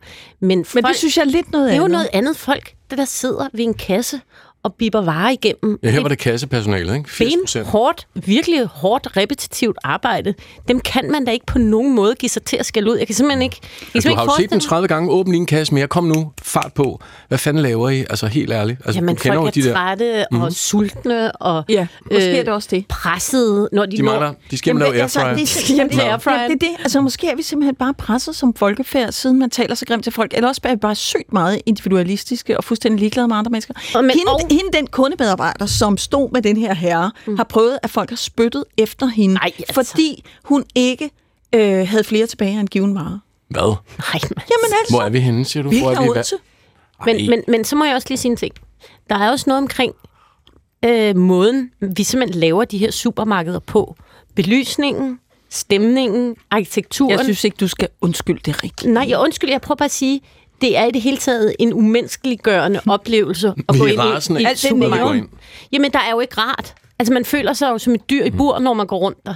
Jeg tror også, det får de ja. værste, jeg tror, det får de værste øh, følelser op i os, de største aggressioner, øh, alle de valg, der skal træffes, der er der er ubehageligt, der er ubehagelig belysning, der er mange mennesker, man er stresset, og så er der det, men, jeg, kan- men det er overhovedet ikke for at undskylde, jeg prøver bare på en eller anden måde at forstå, hvad det er for en øh, dynamik, fordi det er meget mærkeligt, at man har lyst til at lade det gå ud over mennesker, der sidder og har et job, der er så hårdt, som det at være kastet. Men det er jo grundmenneskeligt bare ikke i orden. Nej, det er altså, det man skal jo ikke. ikke tale sådan til nogen, man vil jo ikke tale sådan til andre. Men man Men- taler jo heller ikke sådan til, hvis du kommer ind et dejligt sted, et smukt øh, hotel, hvor der sidder en receptionist med en dæmpet belysning og, og bløde tæpper, så taler du heller ikke sådan. Nej, det har jeg svært ved at tro. Nej, nej, måske er der også noget status i det. Altså, vi har en opfattelse af, at, at sådan nogle kassemedarbejdere, eller for den sags skyld folk, der står i kundeservice, de er der bare til at modtage mm. alt vores bullshit. De er der for min skyld. Men altså, man kan vel også spørge, hvad, hvad kan man egentlig gøre ved det? Vi Ja, man kan da bare det- tale ordentligt. Ja, ja, ja. Det er da ret men så simpelt. skal du og man behøver heller ikke kaste cola efter folk, hvis man er utilfreds det med. Det er også et godt sted at starte. Nå, det var det. Det var det. Nu skal vi til øh, morgenritualer, som jeg gætter på, I også har. Mhm. Mm. Hvis man for eksempel hedder Alexei Navalny og er oppo- oppositionsleder, og i øvrigt øh, siden december 2023 sidder øh, i et fængsel i Sibirien, så vågner man hver morgen klokken 5, bliver man vækket af den øh, russiske nationalmelodi, og så kommer der det her.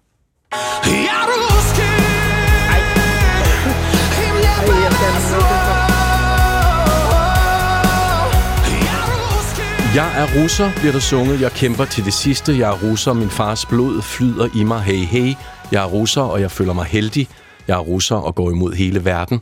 Og det er en øh, ung mand, kan jeg sige, med meget afbladet hår, der kalder sig shaman, som er, ja, det kommer nok ikke bag på nogen, meget nationalromantisk anlagt øh, og uhyre populær, øh, den her I am Russian, eller Jeg er russer, øh, som slagsang i krigen. Ej, hvor modbydeligt. Det bliver han udsat for hver morgen kl. 5. ja. Det er rent jernvask. Det er det nemlig, lige præcis. Kultur. Og øh, kulturen havde faktisk besøg af en øh, forsker i det her, lektor på Institut for Kunst og Kulturvidenskab, øh, Tore Tvarnø Lind. Han ved en masse om den her slags, øh, hvordan øh, musik virker som tortur. Det er effektivt. Det er udbredt.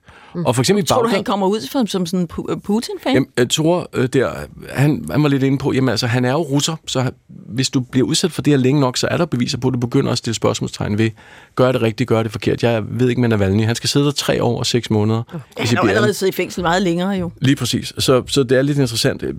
Og noget andet interessant, i Bagdad brugte amerikanske tropper jo også musik, øhm, ja. Ja. når de havde spærret folk ind og, og puttet sækker over hovedet på dem. Og så spillede de, satte de kæmpe højtaler op. Ved I, hvad de spillede for dem? Spillede de ikke øh, sådan heavy metal, så vidt jeg husker? Lige præcis, meget højt. Og så spillede de også Queens, We Are The Champions, oh. på repeat. Åh, oh, gud fader. Den er også tung. Mm. Ane, Ja.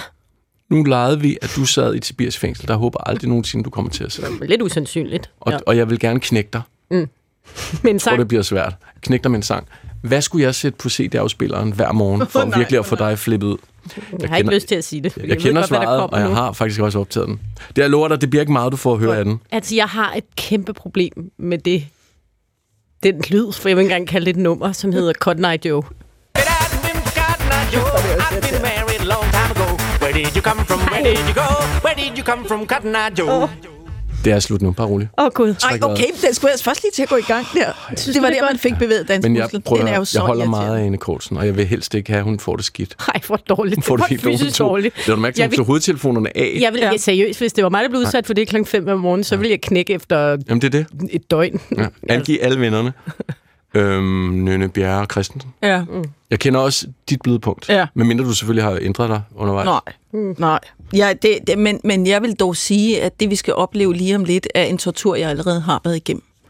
Ja. Det er det der med at have små børn, der efter ser det mange samme år med altid. små børn, som Mm. mm. altid vil se det samme. Mm. Og i det her tilfælde er det Teletubbies. Jeg har udviklet en akut allergi mod Teletubbies melodi. Mm. Men lad os bare få den. Winky, winky, winky, dipsy, Dipsy, la la, ho, Teletubbies,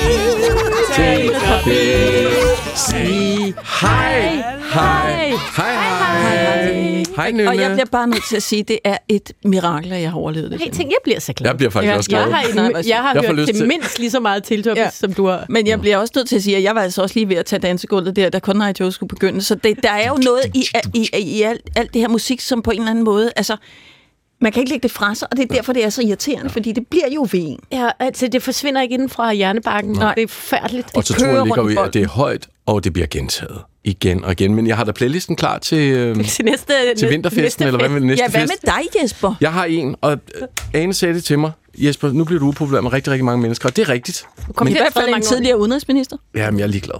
Jeg kan ikke holde det her ud.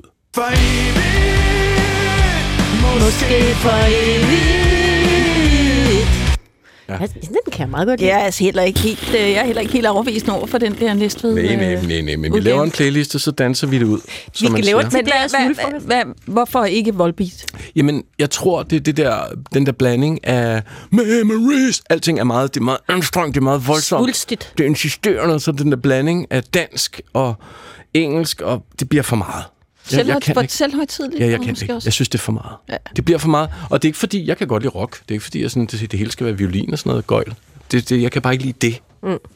Fair nok. Skal vi øh, parkere de korte historier og komme øh, lidt det. videre? Nu skal vi videre, vi skal snakke mere arbejdsmiljø. Skal vi nemlig.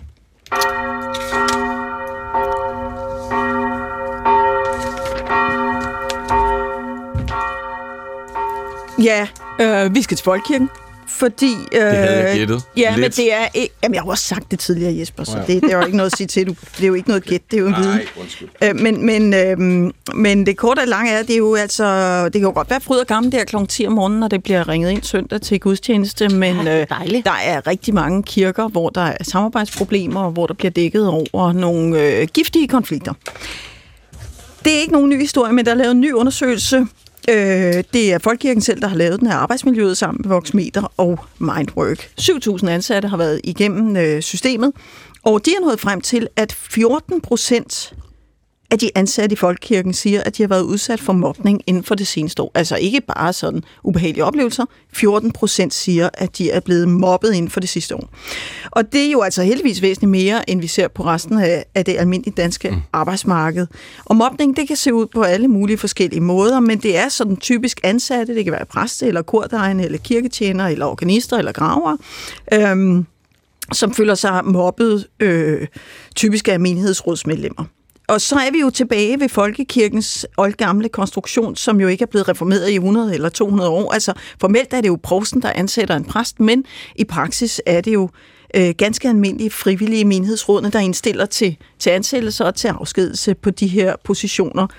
Og guderne skal jo vide, hvis jeg lige må bruge det udtryk i den her sammenhæng, Ja, pas nu på. at det jo ikke er professionel eller måske bare sådan moderne ledelsesfilosofier, der, øh, der bliver praktiseret i de danske menighedsråd, fordi der er jo ikke adgang til HR-afdelinger eller arbejdsmiljøkonsulenter eller viden om psykisk arbejdsmiljø eller stress eller, eller ledelse. Øhm, fordi øh, kirkens generelt faldende anseelse betyder jo også, at det at sidde i et menighedsråd egentlig ikke er et specielt attraktivt eller, eller ombejlet erhverv. Er det, er det ubetalt? Ja, fuldstændig. Mm. Øh, det, det er frivilligt arbejde. Mm. Og, Og der er vel det, lidt betalt kaffe og lidt kage, halløj, ikke? Jo, det er rigtigt. Du kan godt få refunderet, hvis du køber ind øh, til ostemad og, Ja, ja, ja. og kirkekaffe, men, men, men Ellers er generelt det- er det jo ikke specielt attraktivt at sidde i et menighedsråd. Det er sjældent, der er sådan store øh, kampvalg, og det betyder selvfølgelig også noget, for de kompetencer, der er i menighedsrådene, det er jo altså kort sagt glade amatører, der har personaleansvaret over for, for de ansatte. Så det, vi skal snakke om nu, det er, er det muligt at ændre på den struktur, så man får et bedre arbejdsmiljø i kirken? For det er jo uholdbart, mm. at man har så dårligt et øh, arbejdsmiljø i de her bitte små miljøer. Nogle gange er det jo to, tre, fire mennesker, der er ansat i, øh, i, øh, i en kirke. Og vi har inviteret dig, Kurt Claudi Clausen, professor i offentlig forvaltning, organisation og ledelse på Institut for Statskundskab på Syddansk øh, Universitet. Du har studeret frivillige organisationer, øh, men også herunder folkekirken, kirken, hele den måde, man har bygget det op på, hele den måde, det fungerer på. Kan du ikke lige prøve indledningsvis at give os nogle eksempler på, hvordan mobning er nu 2023, altså hvor øh, undersøgelsen er lavet, kan se ud i folkekirken? Det ser ud på mange forskellige måder, men det er meget ubehageligt at se. Altså de mm. tætte beskrivelser, jeg har set af det, er uhyggelige og, og vidner om, at man ikke øh, taler ordentligt sammen, men øh, man skiller hinanden ud ovenikøbet i fuld offentlighed, altså udskammer hinanden. Man har nidkærhed i den måde, hvor man kontrollerer hinanden på. Altså det er jo ikke bare, eksempelvis hvis vi tager præsten, at, øh, at øh, gudstjenesten er overvåget nidkært. Det er også præsteboligen og præsternes sociale adfærd. og dertil kommer så, at der er mange, der, der kontrollerer hinanden og holder hinanden i skak mm. i folkekirken. Og eksempelvis, igen, hvis vi tager præsten, ja, så skal han eller hun jo svare ikke bare for den myndighed, som har ansat vedkommende, og som, som er umiddelbart leder af dem, nemlig prosten, men også for menighedsrådene, og måske egentlig ovenikøbet for ind til flere menighedsråd, som vedkommende så skal drible imellem. Det er alt andet lige stressende. Og det er sådan meget ofte personlige relationer, der går galt, øh, kemi, øh, og hvor menighedsrådsmedlemmer så jo føler, at de har en eller anden form for autoritet over for Præcis, altså de, eller har, andre jo, de har jo fået et mandat, ikke også, som for så vidt er et, et, et folkeligt mandat til at, at tage vare på øh, deres menighed, øhm, og, og hvad der sker omkring deres folkekirke. Øh, men de har ikke et personalansvar over for præst, de har et personalansvar over for andre, og de er glade amatører, det er, det er engagerede mennesker, man skal have respekt for folk, der laver et stykke frivilligt ja. arbejde, men de er faktisk ikke, ja det skal man nemlig, men de er faktisk ikke let på til det. Mm. Øh, og det, der er interessant med Folkekirken, er, at det er et gammelt hus, og det er ikke blevet renoveret i århundreder. Altså, øh, vores nuværende kirkekonstitution, den stammer jo tilbage fra midten af 1800-tallet og begyndelsen af forrige århundrede. Og mens resten af, landet, resten af altså pri- private virksomheder og offentlig forvaltning er blevet renoveret til og, og, og moderniseret til ukendelighed, ja, så er der ikke rigtig sket noget med folkekirken. Men at, at lige præcis den her form for konflikter, er det ikke sådan noget, der tit gør sig gældende, når der er frivillighed på spil? Altså, man ser det jo også nogle gange i foreningslivet og andre steder, at det her med, at nogle mennesker, der faktisk sætter deres fritid af til at hjælpe til et sted, øh, så bliver det uklart, hvad er, øh, hvad er min øh, stillingsbetegnelse her? Hvad er det, mit mandat er? Øh, er, det, er det ikke det, det handler om i virkeligheden? Det kan det, er godt baseret handle på om. Det kan det godt handle om. Altså menighedsrådene har fået øh, flere opgaver, end, end de måske var tiltænkt, Ja. og måske også større opgaver, end de kan klare. Ja. Øh, og, og det er forhold, at man kommer ind og bliver valgt ind på, på et mandat, hvor man faktisk kan være uenig, kan godt stimulere til konflikter. Men det er helt særligt den, den form for konflikt, man, man ser omkring folkekirken. Ja, I for andre det, der vil normale frivillige organisationer er- er det ikke sådan. Nej, fordi i frivillige organisationer har man jo ikke personaleansvar. Mm. Det har man som, som menighedsråd, Ja, ikke? de andre frivillige organisationer, som vi kender, og herunder også de folkekirkelige, de er jo blevet moderniseret og professionaliseret op gennem forrige århundrede, mm. så de fungerer fuldstændig anderledes, end folkekirken gør i dag. Det er helt en anomali i offentlig forvaltning, Ja. at vi har en, en, en, en folkekirke, der fungerer på den her måde. Den er organiseret helt anderledes end al anden offentlig forvaltning. Og, og jeg tænker, det er vel også fordi, i normale foreninger, der er jo sådan mere, der er sådan en konsensus, der bliver vi enige om tingene. Her, der er jo, der er jo andre kasketter på, at man er mere, når man er menighedsrådsformand, og, og det, og det er ind, indavlet, skulle jeg til at sige, i, i det der system. Prøv at komme med nogle flere konkrete eksempler på, hvad, hvad kan det være for eksempel? Jeg kan huske et eksempel fra Stokkemarke med en præst, der bliver, hvor menighedsrådsformanden, Bent kalder de ham, er efter hende øh, nogle personlige ting og nogle, nogle diskussioner. Hvad, hvad er det typisk, der bliver mobbet med? Man mobber med, med alle mulige ting i de øh, gæsteksempler, jeg har set. Øh, Det kan være meget personligt, altså den personlige måde, man, man, man griber ting an på. alting? Det kan være udska- man kan blive udskammet på sin, sin, sin, sit udseende, ja. ja. Og på den måde, man, man varetager præsteboligen på. Og, altså, men det er, der er ingen oh, grænser for nidkærheden. Det er simpelthen helt, helt mærkværdigt. Altså, jeg har ikke set noget lignende. Og det her, det går jo altså ud over mennesker. Mm. Altså, folkekirken er en stor arbejdsplads. Det kan godt være, at de, en, de små enheder er, er ganske små, måske med 5, 10, 15 højst øh, medarbejdere, øh, men sam, den samlede folkekirke er det rigtig mange, det går ud over. Og det går ikke bare ud over dem, det går ud over hele folkekirken. Ja, det er klart, her. fordi det, det, de her historier popper op igen og igen, og så tænker man, Nå, så gider jeg ikke være med i det. Det er kun fordi øh, folkekirken er til for evigheden, eller, eller, eller man tror, det er til for evigheden, ikke også, at de kan komme afsted med Men, det. men det, er fordi det, det vil jeg spørge dig om, Kurt. Du siger, det er en anomali i forvaltningen. Hvorfor, hvorfor er det ikke blevet lavet om så? Der er nogle meget, meget stærke kræfter, som ikke ønsker forandring. Og det er for så vidt både menighedsrådene, som vi har talt om her, som ønsker at bevare deres magt, som er ganske stor og meget stor, og måske større end den, der var tiltænkt der fra begyndelsen af forrige århundrede, hvor man lavede det. Mm. Det er også biskopperne, for eksempel, som ikke ønsker at fungere som et strategisk ledelsesforum, der kan tage vare på den samlede folkekirkens udvikling.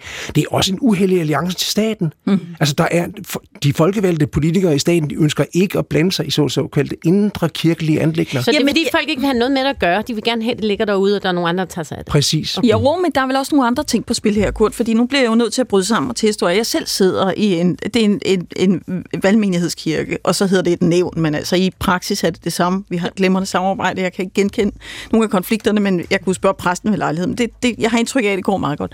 Men, øhm, men der er vel også en stærk interesse i at hans tændt sammenknytning mellem for eksempel præsten og menighedsrådet, fordi menighedsrådet skal jo øhm, have en præst, der varetager den, øh, den, den type forkyndelse, man ønsker at have lige akkurat i det pågældende sovn eller en pågældende kirke. Så derfor kan jeg jo godt se, at det kan være svært at skille ansættelsesproceduren fra menighedsrådet, fordi menighedsrådet er jo, er jo øh, de symbolske, hvad skal jeg sige, repræsentanter for sovnet. Og det er dem, der giver udtryk for, hvad er det egentlig, vi vil have. Præcis. Og det kan jeg også godt se, kan være svært at, se, at styre centralt. Altså, det, det skal man heller ikke. Altså, der, er- der er en god idé i, at det er menighedsrådet, der indstiller, hvem af de kære ansøgere, der søger en, en, en stilling, der skal indstilles til at blive ansat. Fordi kemien skal selvfølgelig, selvfølgelig være i orden. De skal så at sige kunne gøre det, som menighedsrådet gerne vil have dem til at gøre. Mm.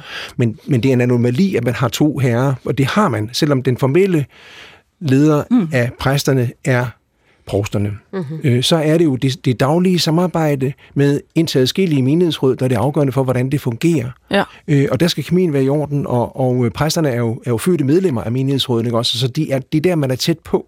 Ja. Og, og det vil sige, man, man har indbygget en, en, det, man kan kalde for en strukturel instabilitet i hele den måde, folkekirken fun- fungerer på med de to søjler, den frivillige søjle Ja. og den gejstlige søjle. Men spørgsmålet er så, Kurt, det, det skal vi lige bruge de sidste minutter på at tale om. Hvad er det så, vi gør? Fordi der har været forsøgt, fordi som Ane sagde før, det er jo slet ikke første gang, de her historier popper op. Der er blevet lavet store undersøgelser også for 10 år siden, viste øh, stort set det samme. Øh, masser af samarbejdsvanskeligheder og, og, og, og psykisk dårligt arbejdsmiljø i øh, folkekirken. Hvad er vejen frem? Fordi man har forsøgt med kompetenceudvikling af menighedsråd.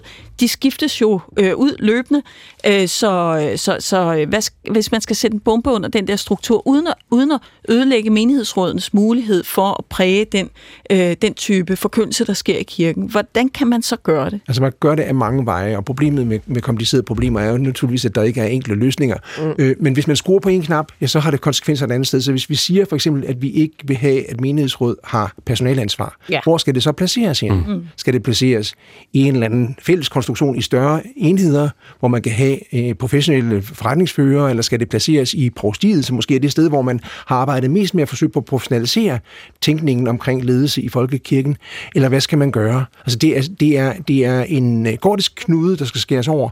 Som jeg ser det, så er folkekirken i sin nuværende øh, konstitution ude af stand til at løse egne problemer. Og de lappeløsninger, man har lavet med kompetenceudvikling og små, små rettelser her og der, har ikke evnet at løse det her problem. Vi ser jo, at det her det er en ny rapport, der siger det samme, som mm. det gjorde for 20 år siden. Ja, det har ikke flyttet det også. Så jeg, jeg, jeg ser, at hvis man skal skære den gordiske knude, så bliver man nødt til at påtage sig et ansvar uden for folkekirken selv. Og det, det vil sige, at vi skal spørge, om ikke vores folkevalgte, vores kirkeminister, Ja, vil tage affære og sætte et arbejde i gang, hvor man kan starte forfra og sige, hvordan skulle man skrue en moderne folkekirke sammen. Og så kunne det også være, at det dryssede ned igennem systemet, så man faktisk også kunne mærke det i selve kirkerummet. Det har vel også noget med det at gøre? Det kunne det også godt være. Jeg vil sige, at, at lige præcis det, der har foregår i kirkerummet, har man jo forsøgt på at... at, at Det er sat meget i system. Ja, ja, Ja, men, men også forsøgt på at modernisere sig selv. Af, af, af Der er vel også nogen, der spænder ben, hvis ikke de er enige i det. Ikke? Ja, men jeg, jeg jeg er mest optaget af, at man simpelthen i, i den danske folkekirke ikke tænker sig selv som en organisation. Mm. Og men derfor har man heller ikke et ledelsesbegreb, man taler om, om gejstligt tilsyn. Og det, det, det er det her, den her underlige struktur, mm. koblet med en kultur, der er dyst, dyst, meget dysfunktionel, der gør, at det er umuligt at løse de her problemer. Men altså, du siger, der er ikke politisk vilje heller til at ændre det. Er der så overhovedet noget at hænge hatten på i forhold til, øh, til mulige forandringsprocesser af beslutningerne i Jeg folkekirken? er meget pessimistisk. Jeg, jeg tror ikke på det. Altså, man har prøvet i mange år, og man vil ikke. Der er også meget, meget stærke kræfter, som ikke vil reformere folkekirken. De vil bevare deres, deres magtbaser, og de vil bevare det eksisterende, og de tror, at, at det her er til for evigheden, og derfor så er de fredet for det, som gælder alle andre organisationer, nemlig, og det ved jeg som, som strateg, som organisationsteoretiker, at man overlever ved at tilpasse sig og udvikle sig. Men, Ellers- men Kurt, altså for 100 eller øh, næsten 200 år siden, øh, der havde kirken jo en helt anden position i samfundet, og derfor kunne man også forestille sig, at der sad nogle andre kompetencer i menighedsrådene. Nu kan det jo være ganske svært at, at skrabe et menighedsråd sammen, som man bliver vel også nødt til fra centralt hold at se på, at menighedsråd i dag er noget helt andet, end det var Ja. for nogle år siden. Og de fun- altså menighedsrådene fungerer, som de gør, fordi det er en ren tilfældighed, hvis det er sådan, at vi har en, en, en, en, et menighedsråd, der fungerer, som, når der bare ligner en moderne bestyrelse. Det er en tilfældighed, om der kommer nogle medlemmer ind, som har de kompetencer, der skal til for at, eksempelvis at lave personale ledelse, som er det, vi taler om her. Ja. Øh, og det bliver man nødt til at tage konsekvensen af, og spørge sig selv om, hvordan hjælper vi dem med det? Skal vi tage det ansvar fra dem? Skal vi give det til nogle andre? Hvem skal vi give, give det til? Eller hvad skal vi gøre? Ja, så vi skal finde en eller anden delikat balance mellem den lokale indflydelse og en professionel øh, central øh, styring. Ja, hvis vi Øh, stadigvæk ønsker en, en dobbelt søjle, og det er jo det fundamentale spørgsmål, som ingen tør stille. Ja, skal vi skal det? vi have en statskirke? Ja. Skal den opgives på den her måde? Eller skulle vi i virkeligheden spørge, om, om, selvom vi skulle gøre det samme, som de har gjort i Norge og Sverige? Kurt Claudi Clausen, vi slutter simpelthen med det allerstørste spørgsmål, og i virkeligheden er der flere spørgsmål på bordet, øh, når vi slutter, end øh, da vi startede, men altså, øh, sådan kan også øh, gode interview øh, være. Du er professor i offentlig forvaltning, har kigget meget på, på kirkernes konstruktion, og, øh, og har blotlagt nogle af de store problemstillinger, der ligger i, øh, i arbejdsmiljø Må man og i det hele taget administrationen af danske kirker. Tak fordi du ville være med. Velbekomme. Du lytter til 4. division. Det var Nynne Bjerg Christensen, du hørte der lige før. Jeg hedder Jesper Dein, og lige over for mig, der sidder Anne Kortsen. Og interessant nok, mm. skal vi tale om lyd. Lyd. Populær lyd. Podcasts. Ja. Øh, og øh, ja, jeg øh, gav mig i øh, mandags, tror jeg, til at lytte til en podcast, øh, som egentlig har en lidt dårlig titel. Den hedder Ghost Story, og øh, jeg er ikke specielt optaget af det okulte, men jeg havde fået den anbefalet nok til at tænke, nu lytter jeg lige, og så blev jeg godt nok optaget af den. Og øh, jeg har fået en med på det, og det er dig, Tony Worm. Du er øh, litteraturanmelder og forfatter. Øh, du er især øh, velbevandret i, øh, i krimi- og detektivgenren. Kan man sige det, Tony? Det kan man godt sige, tror jeg. Og også meget Tak for det. Ja, men velkommen til. Tak. Og jeg har også fået dig til at lytte til den her Ghost Story. Ja, Øhm, og jeg er sikker på, at du hører den til ende. jeg, jeg, jeg er halvvejs, så du må ikke røbe slutningen. Nej, jeg røber ikke noget for nogen. Godt. Det er faktisk lidt kompliceret at sige, hvad den handler om. Det er, mm. det, det, er det, der gør den så god. Men det er både en fantastisk øh, familiesaga, det er, det er en spøgelseshistorie, og så er det et mormysterie. Oh, Og det er alle tre ting på én gang. kinderæg. Det er det. Og, øh, Altså, øh, altså lytterne kan jo ikke se, hvordan Ane ser ud, men hun er så op at køre. Det kan jeg godt forstå. Gnistre. Og det, man, man hører det hvor? Altså alle steder? der, hvor du finder din Det var fedt podcast. podcast. Øh, du kan bare gå ind, der er sådan en lille podcast-app på din telefon. Den kan du trykke på, og så skriver du Ghost Stories, så er du i gang. Øh, hvis jeg lige kort skal fortælle det, øh, så er det en journalist, øh, en virkelig dygtig journalist, der hedder Tristan Redmond, som er gift ind i en familie, der øh, er en virkelig vild familie. Dancy hedder de, og de går langt tilbage i engelsk historie. Der er store filosofer, der er øh, øh, professorer, øh, de er enormt velbevandrede. Øh, der er endda en Hollywood-skuespiller, Hugh Dancy, som er journalistens svoger, som også er blandt dem. Mm. Hans egen kone, Sarah, er involveret i FN og redder øh, børn på verdensplan og sådan noget. Som han selv siger i starten, de er en imponerende flok. Det må man bare sige. Og ham, der ligesom er hele den her families patriark, øhm, øh, som øh, hedder John Dancy, men der er mange, der hedder John Dancy i den familie, bliver, øh, jeg ved ikke hvorfor, han bliver kaldt øh, øh, Father. Og Father, han har historien over dem alle. Han har både været krigshelt, han har været tryllekunstner, han har skrevet et fantastisk hit, han har skrevet en sang, der også er blevet sunget af Frank Sinatra. Han er læge, han er øh, utrolig veluddannet, han, han er sådan hele familiens sådan grundfader. Mm. Han er øh, oldefar til, øh, til journalistens kone. Og øh, Father der, han har en vild historie. Han er gift i, øh, med en kvinde, Naomi. Øh, Dancy, hun var en af de første kvindelige læger. Øh, hun har også en vild historie. Det har hele familien. Der sker det i 1937, at øh, Naomis bror Morris, som er kommet hjem fra Første Verdenskrig med et stykke øh, granat i hjernen og et ødelagt øje og fuldstændig det, man vil kalde PTSD i dag. Dengang kaldte man det shell shocked. Han øh, er fordrukken og ulykkelig, og en aften så går han ind, og så skyder han Naomis øjne ud, og øh, øh, skal efterfølgende halsen over på sig selv. Inden han skal halsen over på sig selv, så prøver han også at skyde Father, manden, men han er så snedig, for han er jo en så han får slukket lyset på gangen, kaster sig ned på, øh, på trappen, og øh, derved bliver han ikke skudt af sin øh, sindssyge svoger, som så efterfølgende går ind og skal halsen over på sig selv på badeværelset. Det er en vild historie, og den har de kendt til i Dancy-familien i mange år. Det, der er så skørt, det er, og jeg ved godt, det er svært, men I skal følge med nu. Ja, ja. Journalisten her, der laver podcasten, Svigersønnen, han er vokset op i et hus i England. Øh, han flytter til i London som stor teenager. Han bor op på loftet. Han bemærker bare, og det er egentlig ikke noget, han gør noget nummer ud af, og det er ikke noget, han rigtig har givet at snakke om i mange år, men der er simpelthen en gul vase, der ikke står det samme sted, når han vågner om morgenen. Nogle gange så står den på natbordet, nogle gange står den på reolen.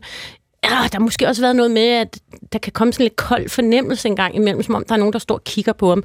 Han har ikke rigtig vil tale om det.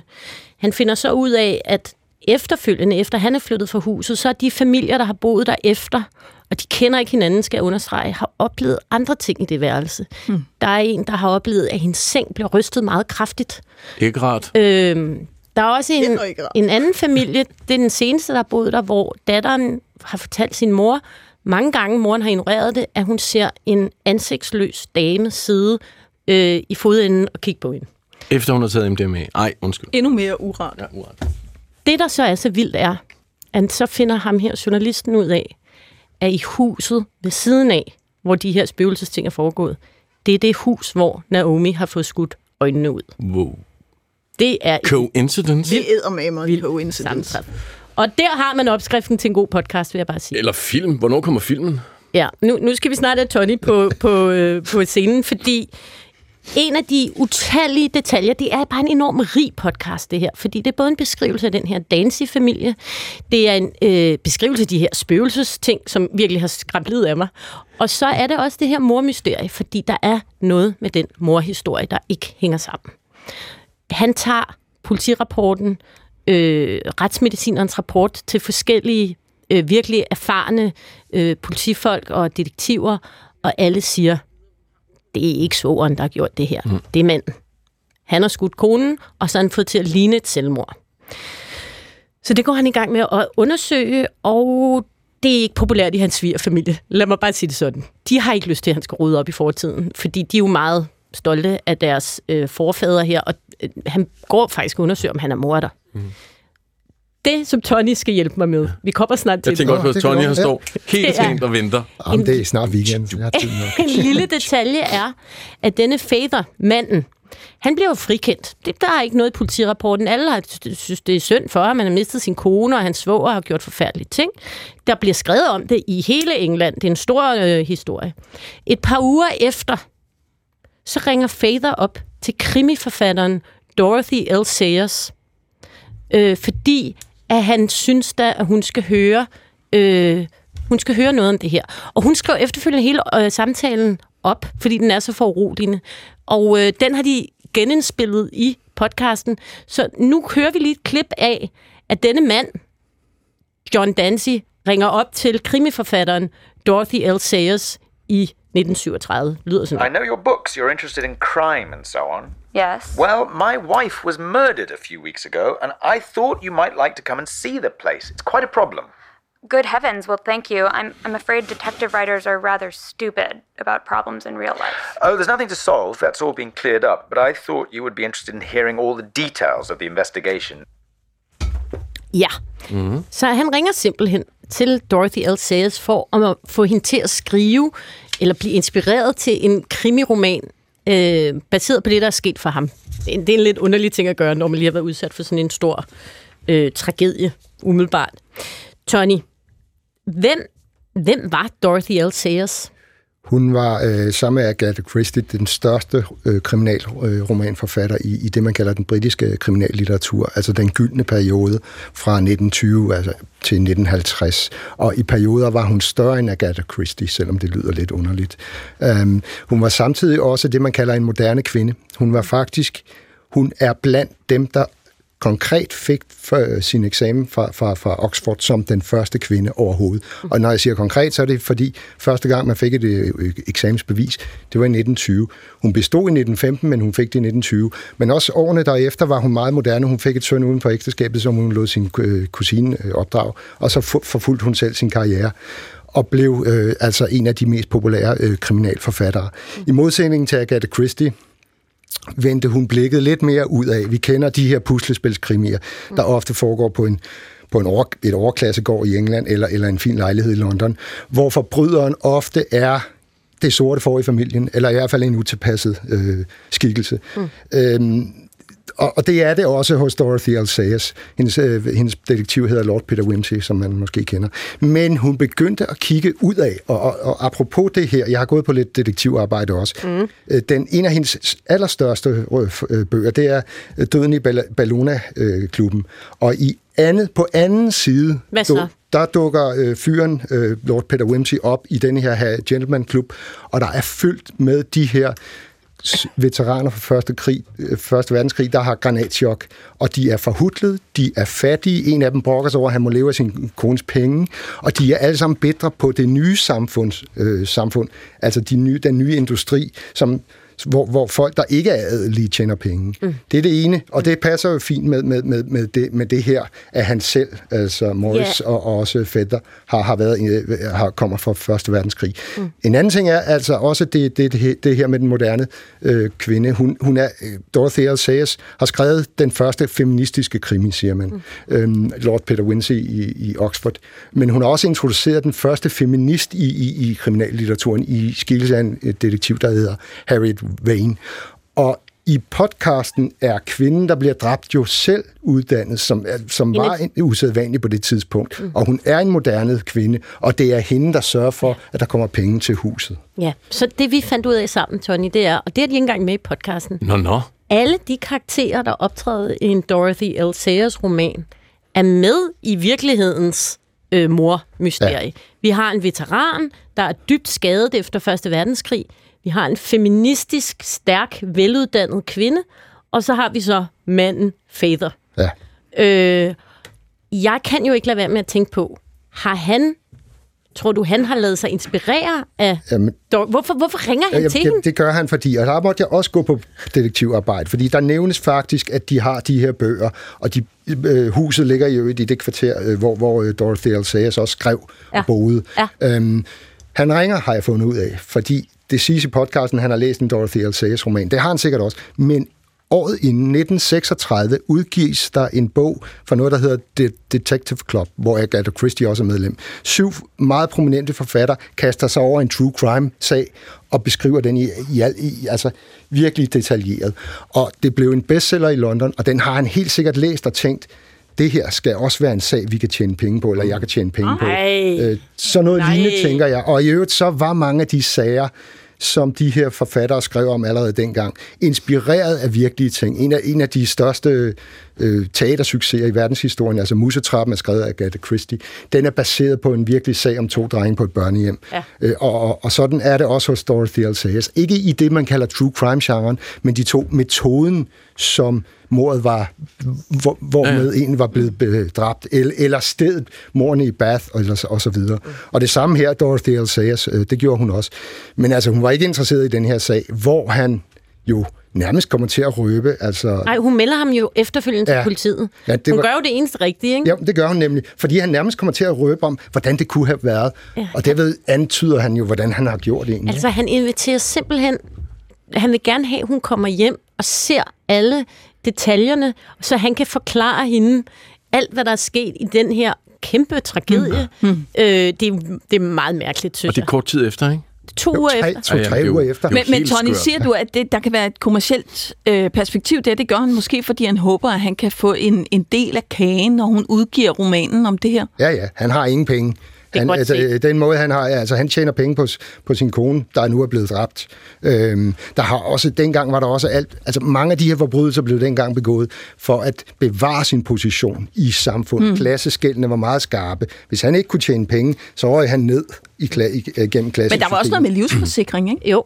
Jo, jo, men jeg vil jo ikke spoil det hele. Ja, Nå. men, men, men, men, men sagen er jo, altså, jeg, jeg tror, han, er- han er kugleskør, så jeg tror også, at han godt kunne tænke sig at være berømt, eller prale med, jeg kan begå den perfekte forbrydelse. Eller også har han begået forbrydelsen, bare for, at hun så kunne skrive øh, romanen, og så kunne blive rig på den. Det kan jeg Ej, men der er så mange teorier. Tony, hvor, jeg skal lige nævne, du kommer selv med en historisk krimi her snart i... om alle de her juni, øh, de navnløse om spædbørnsdrab på Lolland i 1897. Uh. Fra Med en detektiv, der er inspireret af de her fyre også. Fantastisk. Men altså sådan lidt Tarantino-esk. Okay. Wow. Godt nok. Så, men og anbefaling, siger du også, for den her podcast? Ja, ja. Ja, ja, ja. Jeg plejer at skal have fem anbefalinger, før jeg hører en podcast, for der, altså, Der er mange derude. der er virkelig mange. Og jeg fik den femte her i mandags af dig, så mm. den er jeg i gang med. Ja. Tak. Ghost Story. Tak fordi du kom, Tony. Selv tak. God weekend. Hvis jeg spørger jer to, øh, Ane og Nynne, mm. bruger vi mere eller mindre tid på sociale medier? Hvad vi så umiddelbart svarer? Jeg vil svare, baseret på mig selv og mine børns forbrug, så vil jeg svare mindre. Mindre? Ja, men det er også, fordi jeg er et håbefuldt menneske. Jeg vil mm. så gerne have, at de dør ud. Ja. Ja, jeg ville umiddelbart, hvis jeg nu ikke vidste, hvad du siger lige om lidt, vil jeg sige altså helt klart mere. Jeg vil tænke, det er et tog, som vi ikke kan stoppe. Ja. Det er bare, vi er, vi er de viljesløse ja. ofre. Præcis som jeg også havde det. Umiddelbart tænkte jeg nøjagtigt det samme, Nynne. Og det er jo altså den her tid på året, hvor øh, tørre facts og tal øh, taler. Det er analyse, udgiver øh, de rapporter hvert år, og den her er altså 83 sider, den jeg står med her, øh, om medieudvikling Mhm. i Danmark. Og det er, det synes jeg, interessant spændende. læsning. Ja. Det er det. Mhm. Og den mest bemærkelsesværdige tendens, det er, at det ikke øh, er blot af det traditionelle radio- og tv-forbrug, der taber terræn. Det vidste vi godt, det havde vi lidt gættet. Men en andel af danskere, der dagligt anvender sociale medier, har jo altså indtil 2022 været stigende. Der fik vi ret nynne. Mm-hmm. Men sidste år så man et lille fald på Facebook og Twitter, og det fald spreder sig simpelthen her i 2023 til næsten alle sociale medier, og mm. det gælder også TikTok, der ellers øh, har imponeret med meget, meget, meget vilde vækstkurver. Camilla Melsen, velkommen til dig. Tak. Og tillykke med dit seneste værk, Opmærksomhedstyveriet, der netop er udkommet. Du er digital medieanalytiker i Melsen Media, du er medlem af Medienævnet, forfatter til flere bøger om digitalisering, og så er du også, kan du se ud i fremtiden. Du skrev i hvert fald i starten af året på Kommunikationsforum en analyse. Overskriften var, flere får social mediefatig i 2024. Præcis. Du er en perfekte gæst til den her historie. Du er en spokkone. Hvad, hvad får du ud af de tal her? Fordi jeg har taget, jeg har også givet øh, jer to de her tal med. Og man kan jo sådan set sige, nu kan lytterne ikke se tallene, det er også sådan set lige meget, fordi over hele linjen siger det bare hak, hak, hak, hak, hak. Der er ret store procentuelle øh, fald for hvert af de her. Mm. Hvad, hvad får du ud af tallene, Camilla? At den konklusion, du også kommer med nu, er det her med, at sociale medier øh, er, er faldende, altså, og vi bruger sociale medier mindre. Jeg vil sige, noget af det har faktisk overrasket mig, og tak fordi I siger, at jeg er en spokkone. Men hvis jeg kigger på tallene her, så, så, så er jeg da trods alt overrasket over, at det, at det er så altså, det rammer alle sociale medier. Ja. Øh, af de store sociale medier. Der er selvfølgelig, øh, hvad vi er, gaming-platformer og sådan noget, der ikke er med i den her undersøgelse, men, men de store sociale Ja, Twitch medier... og sådan noget, de er ja, ikke Twitch, med. De, de er ikke Nej. med i det her øh, med Discord, men de er, der er altså Facebook, Instagram, men, Snap og, og TikTok osv., de, at de, der er de allerede, de dykker alle sammen, og så er der selvfølgelig det, det vidste vi måske også godt lidt i forvejen, at Facebook øh, vil dykke allermest, mm. ikke mindst blandt mm. de yngre generationer, men det dykker faktisk også relativt meget også blandt de ældre generationer. Så Facebook er så det sociale medie, der, øh, der falder allermest, ja. og samlet set vil vi jo så bare sige, Metas, altså som har de her, øh, som har Facebook og, Og øh, Instagram, og, og Instagram ja. og Messenger og WhatsApp, WhatsApp klarer sig jo stadig samlet set rigtig godt. Men kan det ikke også skyldes, at der er mere og mere, øh, der er flere og flere artikler, der handler om, hvor skadeligt det er, og hvor meget det tager vores tid, især, især i forhold til børn. Men i det hele taget er der kommet en langt større bevidsthed omkring, mm. Hvor meget det stjæler vores opmærksomhed, som din bog også handler om. Er det ikke, ja. fordi vi er ved at vågne op?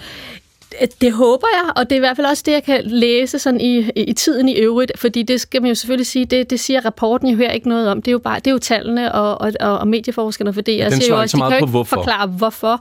Nej. Øh, så, og min bud, og som jeg også, ja, både med min bog og i den klumme her øh, om social mediefatik, er jo, der er flere sådan tegn på, at vi faktisk ønsker at bruge mindre tid på vores mobiltelefon. Altså mm. vi, hvis de, langt de fleste af os vil jo sige, øh, vi gerne vil bruge mindre tid på det, for at bruge mere tid på noget andet. Altså, nogle, altså det står i vejen for noget der andet, der er vigtigt for os.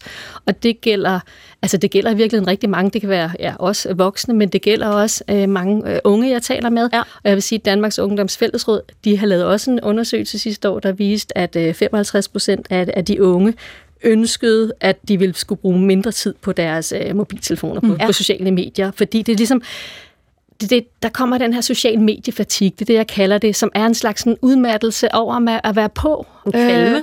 hele tiden. Ja. Er sådan en, en udmattelse og sådan en trang til at, du ved, ja, at bruge mindre tid online. Ja. Ja. Ja, men jeg vil bare spørge lidt mere til det med de unge. Altså, øh, det er jo ingen hemmelighed, at de unge ikke altså, er på Facebook. Det er rigtig meget den ældre generation efterhånden, så der er faldet meget markant. Men altså, kan vi se, at de bare egentlig glider andre steder hen, hvor der måske også er en bedre tone for sit liv? Altså, vi har jo snakket tidligere om kommentarsporene på Facebook, som virkelig kan være en prøvelse at, mm. at læse. Altså, går de bare et andet sted hen, hvor tonen er anderledes, eller hvor man simpelthen er sødere ved hinanden? Det har vi jo peget på hidtil, men i hvert fald den her, de, de nye tal her viser jo så, at de så ikke går hen til, lad os sige, TikTok, som jo ellers har stormet frem, også blandt øh, de unge. Øh, det kan sagtens være, det er gaming-platform, det, øh, og gaming er også et sted, der det fylder øh, også en del i, i den her undersøgelse. Jeg vil så også bare lige sige et forbehold omkring det med Facebook. Øh, tallene her viser jo vores daglige brug. Altså, Ja. Det er jo det der med, at vi er på hver dag. Jeg vil sige, der er jo stadig en del unge, der er på Facebook, og fordi det er der, man har grupper og så videre. Mm. Men, men vi ser det største dyk, det er sådan set, at, øh, at, øh, at blandt de er 15-24-årige på, på Facebook. Men Camilla, hvad er det så? Fordi du, er, det, er det de unge, der selv har fundet på det her, eller er det, som, som Ane også ligesom antydet, at, at, at de, de er blevet bombarderet med voksne siger, nu ligger vi i skærmen, vi har fået nogle skærmpolicy eller politikker derhjemme, vi siger, du har ikke skærm om morgenen, Johannes, det har du om eftermiddagen to timer, alt det der. Ja. Jamen, de Jeg voksne kan jo heller ikke finde ud af det. Jes. Nej, Nej, det ved jeg Nej, godt. præcis. Vi har, Jeg ikke været, ikke vi har ikke været jordens bedste rollemodeller i, øh, i det nye her digitale Nej. eksperiment. Jeg- synes, vi skal skelne mellem øh, kan man sige, børns brug, øh, teenagers brug, og så sådan mere de, lad os sige, unge voksne, altså dem, der er blevet myndige osv. Mm. Det er særligt det, de generationer, der, altså de unge voksne der, de har jo også haft en teenage-tid formet af det her, på godt og ondt. Øh, og der oplever jeg helt klart en større sådan kritik, mm. og en større teknologisk træthed, og en større sådan lidt, ja, kritik af, hvad er det? Altså, hvad gør alle de her algoritmer ved mig, og hvad er alt med data, og at det bliver for meget, og plus man er også Ja, altså der er mange, der også kan opleve det der med sammenligningskulturen. og Selviscenesættelse, alt det alt der. det der, at det er ligesom, nu får man egentlig nok. Øh, men jeg siger sådan set også, at vi får sådan et, et, et, et det er et had-kærlighedsforhold til sociale medier, fordi for mange, vil, særligt unge, vil, man, vil det jo være svært at bare sige, "Nå, men nu, nu tager jeg en digital detox, og nu lever jeg et analogt liv. Altså det, mm. det er jo heller ikke vejen frem. Men det der med at i hvert fald skrue ned, og i virkeligheden så droppe nogle af de mest øh, tidsrøvende apps helt. Ikke? Så så, så vejen frem er et, et eller andet form for balanceret liv, hvor man er der selvfølgelig, men uden at det fylder i hele ens liv. Men Camilla, det vi også tit får at vide er, at algoritmerne bliver meget mere sofistikerede, de er designet. Altså det er jo også det nye, det er jo, det er jo privat designet til dig og til mig, og det er anderledes fra mig til Jesper og til, øh, til Ane, altså, øh, og det er designet til at fastholde os. Så, så, øh, så det var selvfølgelig derfor, jeg umiddelbart ville sige, at det er, det, det er et svært tog at hoppe af, men, men det lyder som om, at de algoritmer alligevel måske ikke er gode nok. Hvad vil du gøre, hvis du arbejdede hos Meta? Hvad vil du gøre for at, at fastholde folk på Facebook? Oh, der vil jeg... Det vil Camilla aldrig gøre. Nej. Jeg er men hvad nu hvis? Nej, jeg, nej jeg, og jeg, altså, jeg vil sige, jeg kommunikerer selvfølgelig også med, med, med nogle af de store øh, øh, platformer. Jeg har også besøgt Metas hovedkvarter og så videre, og, og jeg vil, altså, jeg vil i virkeligheden selvfølgelig meget tidligere have taget et langt større ansvar, og mm. ikke mindst på, på, på børn og unges vegne. Ja. Altså i stedet for, nu ser vi jo, der kommer en modbølge, øh, særligt om, om børn og unges brug af digitale medier, at de, man sætter ind med at hæve aldersgrænser så og man sætter ind med, at, altså, med mm. noget regulering. Øh, jeg det er bare tror for bare, sent. Ja, det, det, det, ja, nu kommer der en, en modstand, og det er også det, jeg ser. Det her, det er jo nogle, en modbevægelse væk fra, at, at det her det har taget alt for meget af vores tid og vores opmærksomhed, ja. og, og nu må vi prøve at finde en, en bedre vej. Mm. Samtidig vil jeg så sige, vi er jo ved at åbne et nyt stort digitalt kapitel, nemlig øh, kunstig intelligens og chatbots osv., som bliver Oh, ja. endnu mere. Ikke? Oh. Så jeg synes, det er et rigtig godt tidspunkt, at vi, vi faktisk oplever en, en, en, en modtendens, og den også, altså, også kommer, nu skal jeg sige nedefra, men også sådan for unge generationer, mm. altså dem, der virkelig er født og formet af, af mm. digital tid. Vil- og jeg vil bare lige sige til dig, Nynne, det der med, at det kan være svært, fordi algoritmerne, de ved lige, hvad du vil have og sådan noget. Det er jo fuldstændig ligesom bare at forlade en øh, bagerbutik fyldt ja. med flødeskumskager. Du kan jo godt vente om at gå ud. Det har jeg gjort. Jeg har gået af alt. Jeg er ikke på nogen sociale medier. Og øh, det er simpelthen så dejligt. Ja, men du har også holdt op med at drikke, og vi, vi ender, du ender med at være sådan en, der bare drikker kogt vand om morgenen, og så er det rigeligt til hele dagen. Men altså, Men jeg, jeg, bare jeg, lagt mærke til, hvor godt humør jeg er i. Jamen, det er Ja, du er vidunderligt. flyvende. Men Ane, du er jo, altså, det, det er jo, altså, du kan det der, men mange af os andre, vi kan jo ikke det der, og der vil jo også være nogle fællesskaber, man går glip af, som Nej. kan være rigtig vigtige for, jamen det er måske ikke for dig, men for nogle andre vil det måske være. Altså jeg synes det der med, hvis vi bare lægger det over til, lad os sige, det enkelte barn, og skulle styre sin selvkontrol og alt det der for, i flødeskumsbutikken, det, mm. det er nær, eller, og, og det er forældrene, der skal styre det her alene, så er det nærmest lidt sådan en, en, en ond optimisme. Jamen, du kan bare gøre det, du kan bare styre det, ja. men jeg kan jo ikke styre algoritmerne. Nej, og det vender vel den tunge ende nedad. Altså ja. ekstremt smukke og højt begavede mennesker, som Ane Kortsen vil være i stand til at gøre det. Ja, tak. Men, men, altså, men, men altså, for os andre dødelige, kan det være vanskeligt at styre impulskontrol. Lige præcis. Sludder. Hænger det her egentlig sammen med, fordi vi taler også meget om det her med ud i naturen. Vi, vi slukker for lyd, vi tager håndværket op, dronningen taler om håndværk, øhm, nærvær, naturglæde. Det passer vel egentlig meget fint ind i, hvordan vi danskere efterhånden musser rundt og gerne bare vil have fred og ro. I den grad, altså jeg ser faktisk, at den her modtendens taler sammen med, øh, med Ja, vores større det behov for, at, High ja, touch. ja, at, det, at vi lever i en verden, der bliver mere og mere high-tech, og det gør den. Den bliver jo mere digital på mange måder, og samtidig så stiger vores behov for, for high-touch, og jeg mener ikke touch-skærme, men, men, mm. men at vi kan føle os frem, og vi kan mærke noget, vi kan sanse, mm. altså at vi ikke bare har øh, en synsans og en hørelse, altså at vi faktisk har flere sanser. Så vi øh, strikker og bygger Lego ja. og tegner og maler. Gå tur i skoven med en hund. Ja, ja, Ja, det præcis. Og det er jo en modtendens, øh, men den er trods alt voksne, øh, og, det, og jeg vil så også sige, corona kan også have spillet øh, en rolle her, fordi der i 2020 og, og 21 levede vi jo et ekstremt digitalt liv, hvor det er ligesom tydeligt for alle, hvor meget, hvor fattigt et liv ja. det så også er. Ja, og det er ligesom om, at det der meget brætte fald er kommet efter corona, ikke? Jo. Så på en eller anden måde, så er vi, så er vi vågnet op der. Ja, det er en, en opvågning, og forhåbentlig kommer der en bedre digital balance. Men må jeg lige spørge, da, da jeg spurgte dig om, hvad vil du gøre, hvis du arbejder hos Meta, så begyndte du at snakke om etik, og det synes jeg er vidunderligt, men vi, vi kan vel godt forestille os, at der kommer et kommercielt modsvar til det her fald. Ja. Altså, så hvad kan vi, om jeg så må sige, frygte fra Facebooks side for at få os ind i folden igen? Men der er jo ingen tvivl om, at, at de store øh, tech-giganter vil bruge, øh, lad os sige, det her AI, kunstig intelligens, agenter, eller mm. altså øh, mere, endnu mere personaliserede øh, assistenter og, og, og hjælpere, og noget, der igen kan love øh, guld og grønne skove, og øh, et bedre, et mere effektivt liv til, til os alle sammen, og der skal vi jo være meget mere kritiske, end vi har været med smartphone og iPad-bølgen. Multiverset. Det kommer til at være hele vejen rundt om os. Nu talte vi der i, øh, om din klumme i 4. januar, hvor du sådan ligesom forudser det her, at vi, vi bliver ramt af mediefatig. Bare helt kort, hvor ender det her? Hvad er næste level? Hvad sker der? Sociale medier vil, vil stadig være en udbredt norm øh, i, i mange år frem. Det tør jeg godt altså, spå. Altså, jeg så tror ikke, at Ane, at, at, at det, det, det dør i morgen. Øh, der er for meget, vi gerne... Altså, altså, for mange fællesskaber det her, men, men jeg håber, lad os sige det, og jeg tror også, at vi, vi vil få nogle, altså, hvad kan man sige, nogle, nogle sociale medier, der i højere grad tjener menneskets interesse frem for øh, økonomiens interesse. Mm-hmm. Tak fordi du kom, Camilla Mielsen. Og god weekend. Ja, god weekend. Digital medieanalytiker i Mielsen Media, og øh, altså aktuelt med den her bog, Opmærksomhedsteoriet. Øh, ja, der udkom. Tre, ja, det er en mega fed titel. God weekend. Og så er det vel egentlig også til slut for os. Ja, vi tak fordi I også var weekend. så søde. Jeg har været Tak, lidt snottet. Jeg beklager. Jeg snotter lidt. Ane Kortsen, dig. Nønbjerg Christensen, Josefine Geyer Toft, Gustav Hagil, Nana Slot Rasmussen. Ha' en rigtig god weekend. Gå på opdagelse i alle DR's podcast og radioprogrammer. I appen DR Lyd.